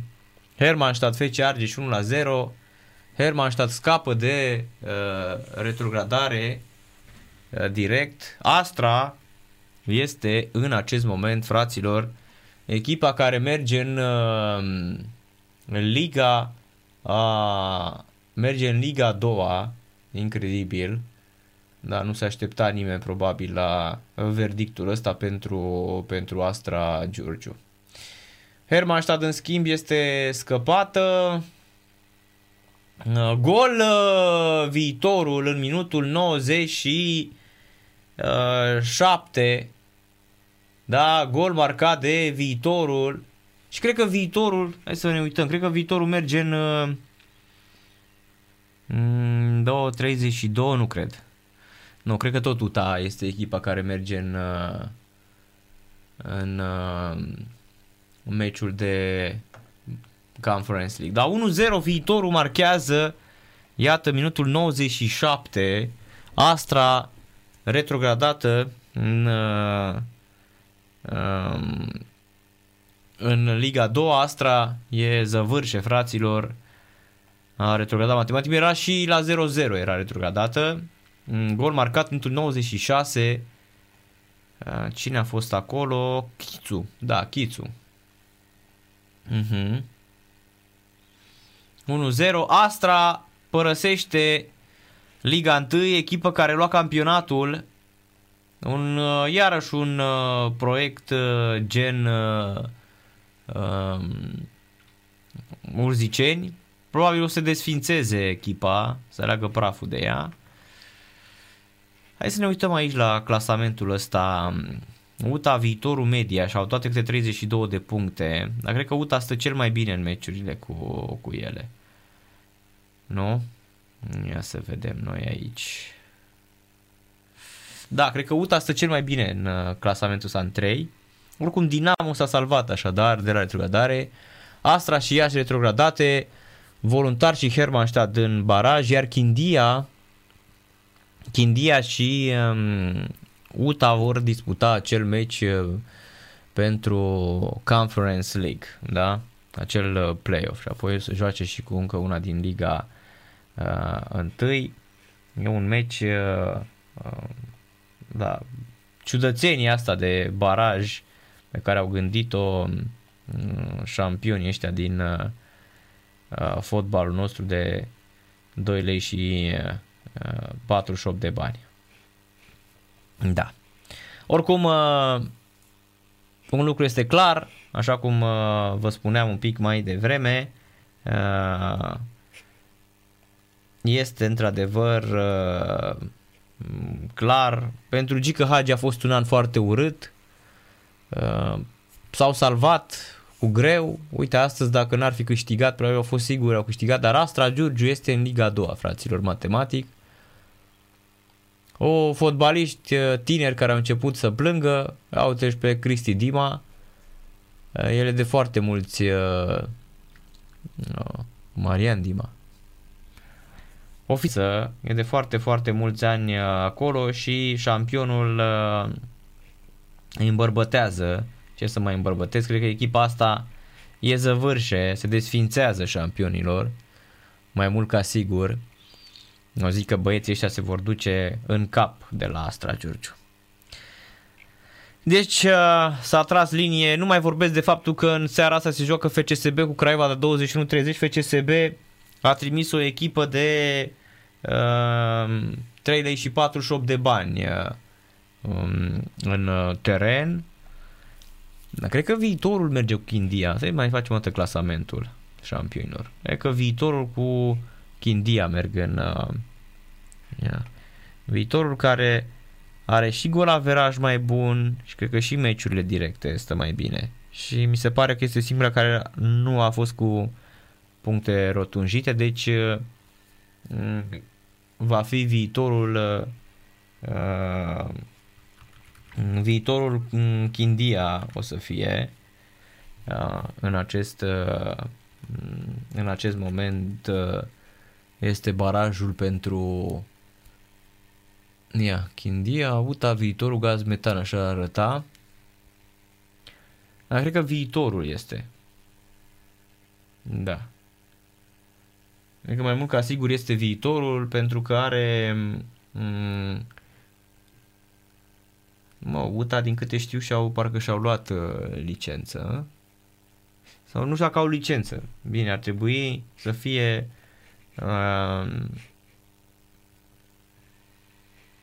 Da. Oricum am aflat, fraților, gata. Da, Chindia cu Viitorul joacă. Am avut dreptate. Chindia cu Viitorul, ocupante locurilor 7 și 8 în Liga 1. Se joacă la 26 mai, peste o săptămână, la 18:30 de minute. Finala pentru Conference League este programată la 30 mai între câștigătoarele acelui duel și Craiova sau Șepși, în funcție de deznodământul din play-off și din Cupa României.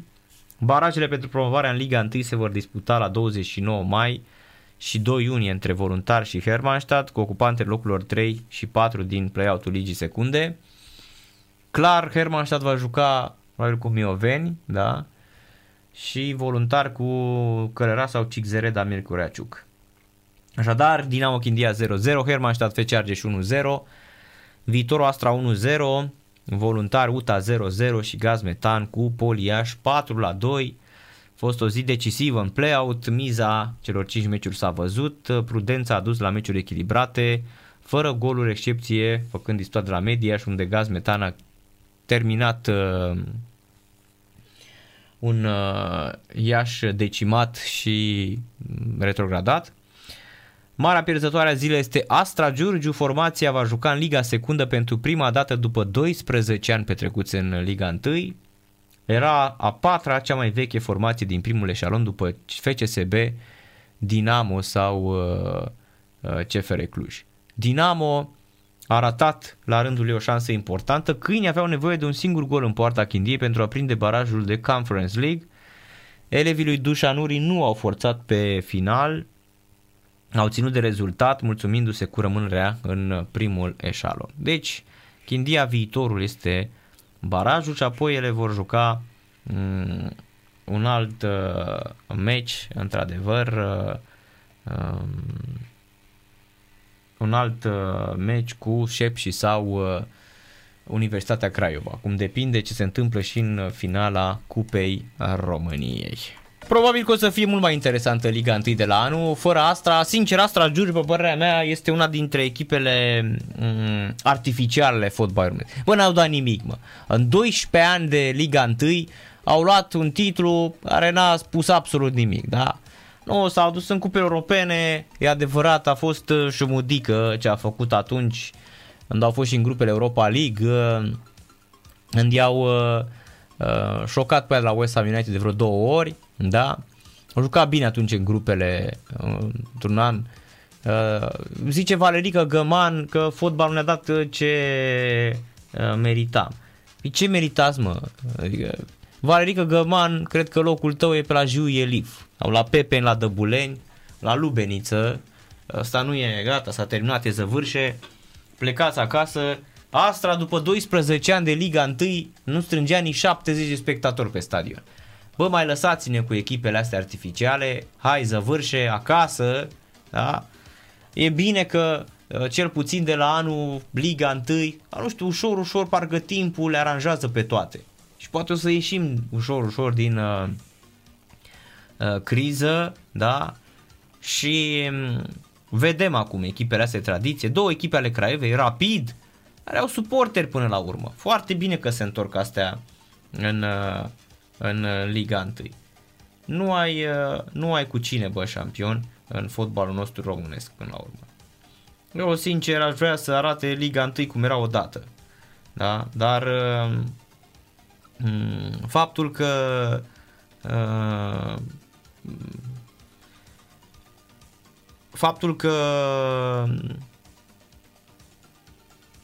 oamenii ăștia s-au dus în... Nu, cred că nu e nimeni, în afară de Dani Coman, eu cred că nu este niciun român supărat că a retrogradat Astra Giurgiu în Liga 2.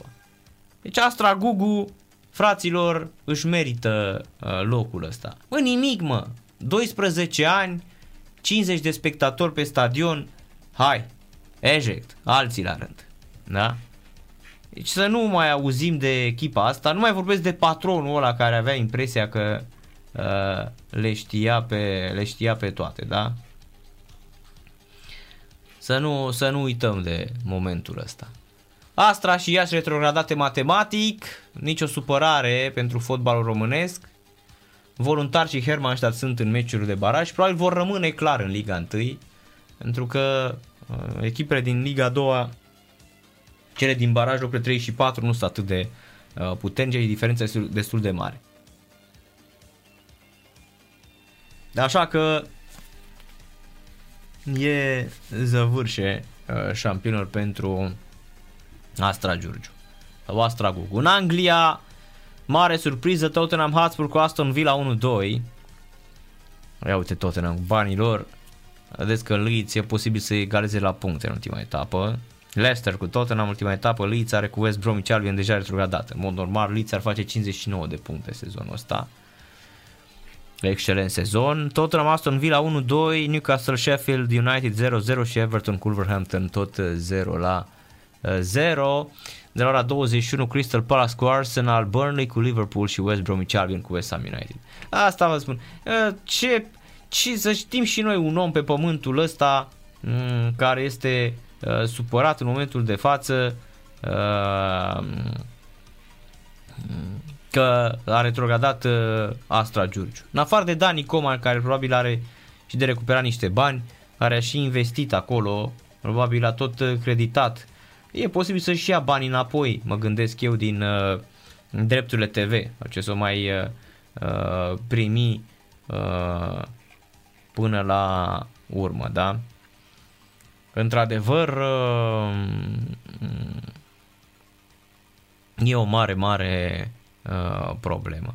Fraților, nu știu ce ne facem cu Demi Lovato asta, fata asta. Bine, astăzi poți să spui absolut ce vrei tu, nu știm exact ce va face. Acum se crede o glenă verde Demi Lovato, are doar pentru a se băga în seamă și ea, a ajuns aproape de 30 de ani, care nu cântă rău așa, nu e o voce rea, dar atunci când o artistă nu mai e băgată prea mult în seamă, Demi Lovato a spus că ea nu mai este nici femeie, nici bărbat șampionilor, da? Asta este marea problemă. Demi Lovato i-a anunțat pe admiratorii ei din lumea întreagă că este o persoană non-binară și că va folosi de acum pronumele they, them, ei, ele sau lor. Persoane non-binare nu se identifică drept bărbați sau femei și au tendința de a nu se conforma normelor asociate niciunea dintre cele două genuri. Da, a luat-o lumea razna, fraților. Da, doi oameni, iată, sunt nefericiți și nemulțumiți șampionilor, pentru că, iată, Cătălin și-ar fi dorit viitorul în Liga 2. Da, absolut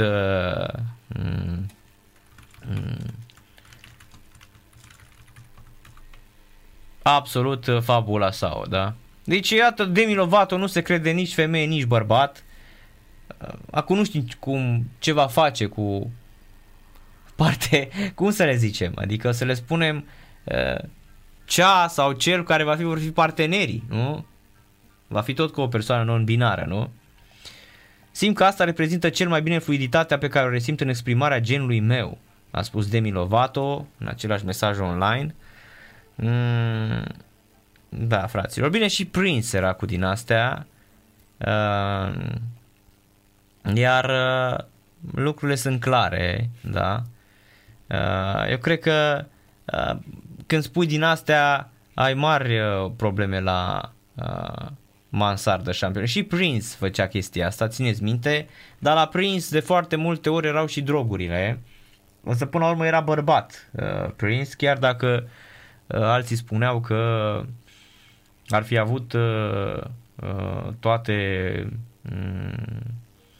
ar fi încercat toate chestiile. Nu mai vorbesc de faptul că Prince a fost și un mega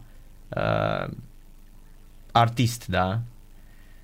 Săracul s-a stins la 57 de ani după o doză accidentală de fentanil. Ăla pe care lua și Michael Jackson. Deci fentanilul ăsta că era magic pentru artiști, pentru ăștia care munceau foarte, foarte mult. Da. Dar Demi Lovato e clar că are mari, mari probleme la mansardă, fraților. Deci asta cu Astra Giurgiu este degeaba. Anișoara Cușmir este noul președinte al Federației de Atletism. Au pus-o securiștii pe... N-a ieșit Constantina Diță. Anișoara Cușmir, 59 de ani, a fost aleasă astăzi în funcția de președinte al Federației Române de Atletism în cadrul adunării generale de alegeri care a avut loc în complexul Romexpo din București.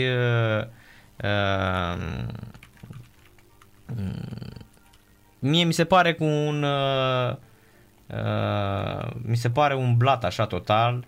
Au scos-o așa ca din într-o zonă așa a securismului pe Anișoara Cușmir, nu mai știa nimic, s-a trezit la 60 de ani că vrea să conducă atletismul românesc. Pe și niște 30 de ani ce ați făcut doamna Cușmir acum, sincer.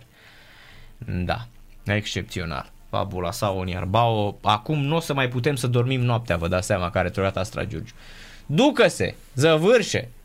Foarte bine că s-au dus. Eu sincer de nu m-am săturat de echipe din astea care... Dă-mă și tu un fotbalist acolo, scoate-mă și tu un 12 ani de Liga 1. Spuneți-mi și mie un fotbalist pe care l-a dat Astra Giurgiu.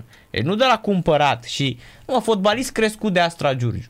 Ești fotbalist pe care să-l iei din punctul A în punctul B și să-l crești tu și să te lauzi tu. Bă, așa cum s-au lăudat Marius Croitoru. Deci Marius Croitoru a fost un fotbalist născut în județul Giurgiu. Da, fotbalist bun.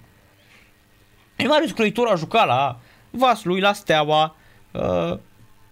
A jucat, da? A jucat la Steaua, a fost vreo două sezoane bune acolo. Bune, rele, a jucat. Da? Bă, născut la Giurgiu. L-a luat Bacău de mic, de acolo din Giurgiu, l-a crescut FCM Bacău. Deci Bacău a dat niște super fotbaliști, super. Pe lângă ce a dat Astra. Da? Și aia, și Cursaru, și toți șampionii pe care a dat FCM Bacău. A dat niște fotbaliști, într-adevăr. Și fotbaliști buni. Și FCM Bacău. Fea și mie Bacău, cântau ăia, da? Bă, Bacău a dat, mă. Deci gândiți-vă că Emeric Dembrovski a jucat la Bacău. Și Emeric Dembrovski, născut Champion League, da? Născut la Câmpurung la Tisa, așa, păi a jucat la Bacău, a crescut la Bacău. Și Bacău a dat, mă, și Bacău. Repet. Da? Dar Astra n-a nimic, mă.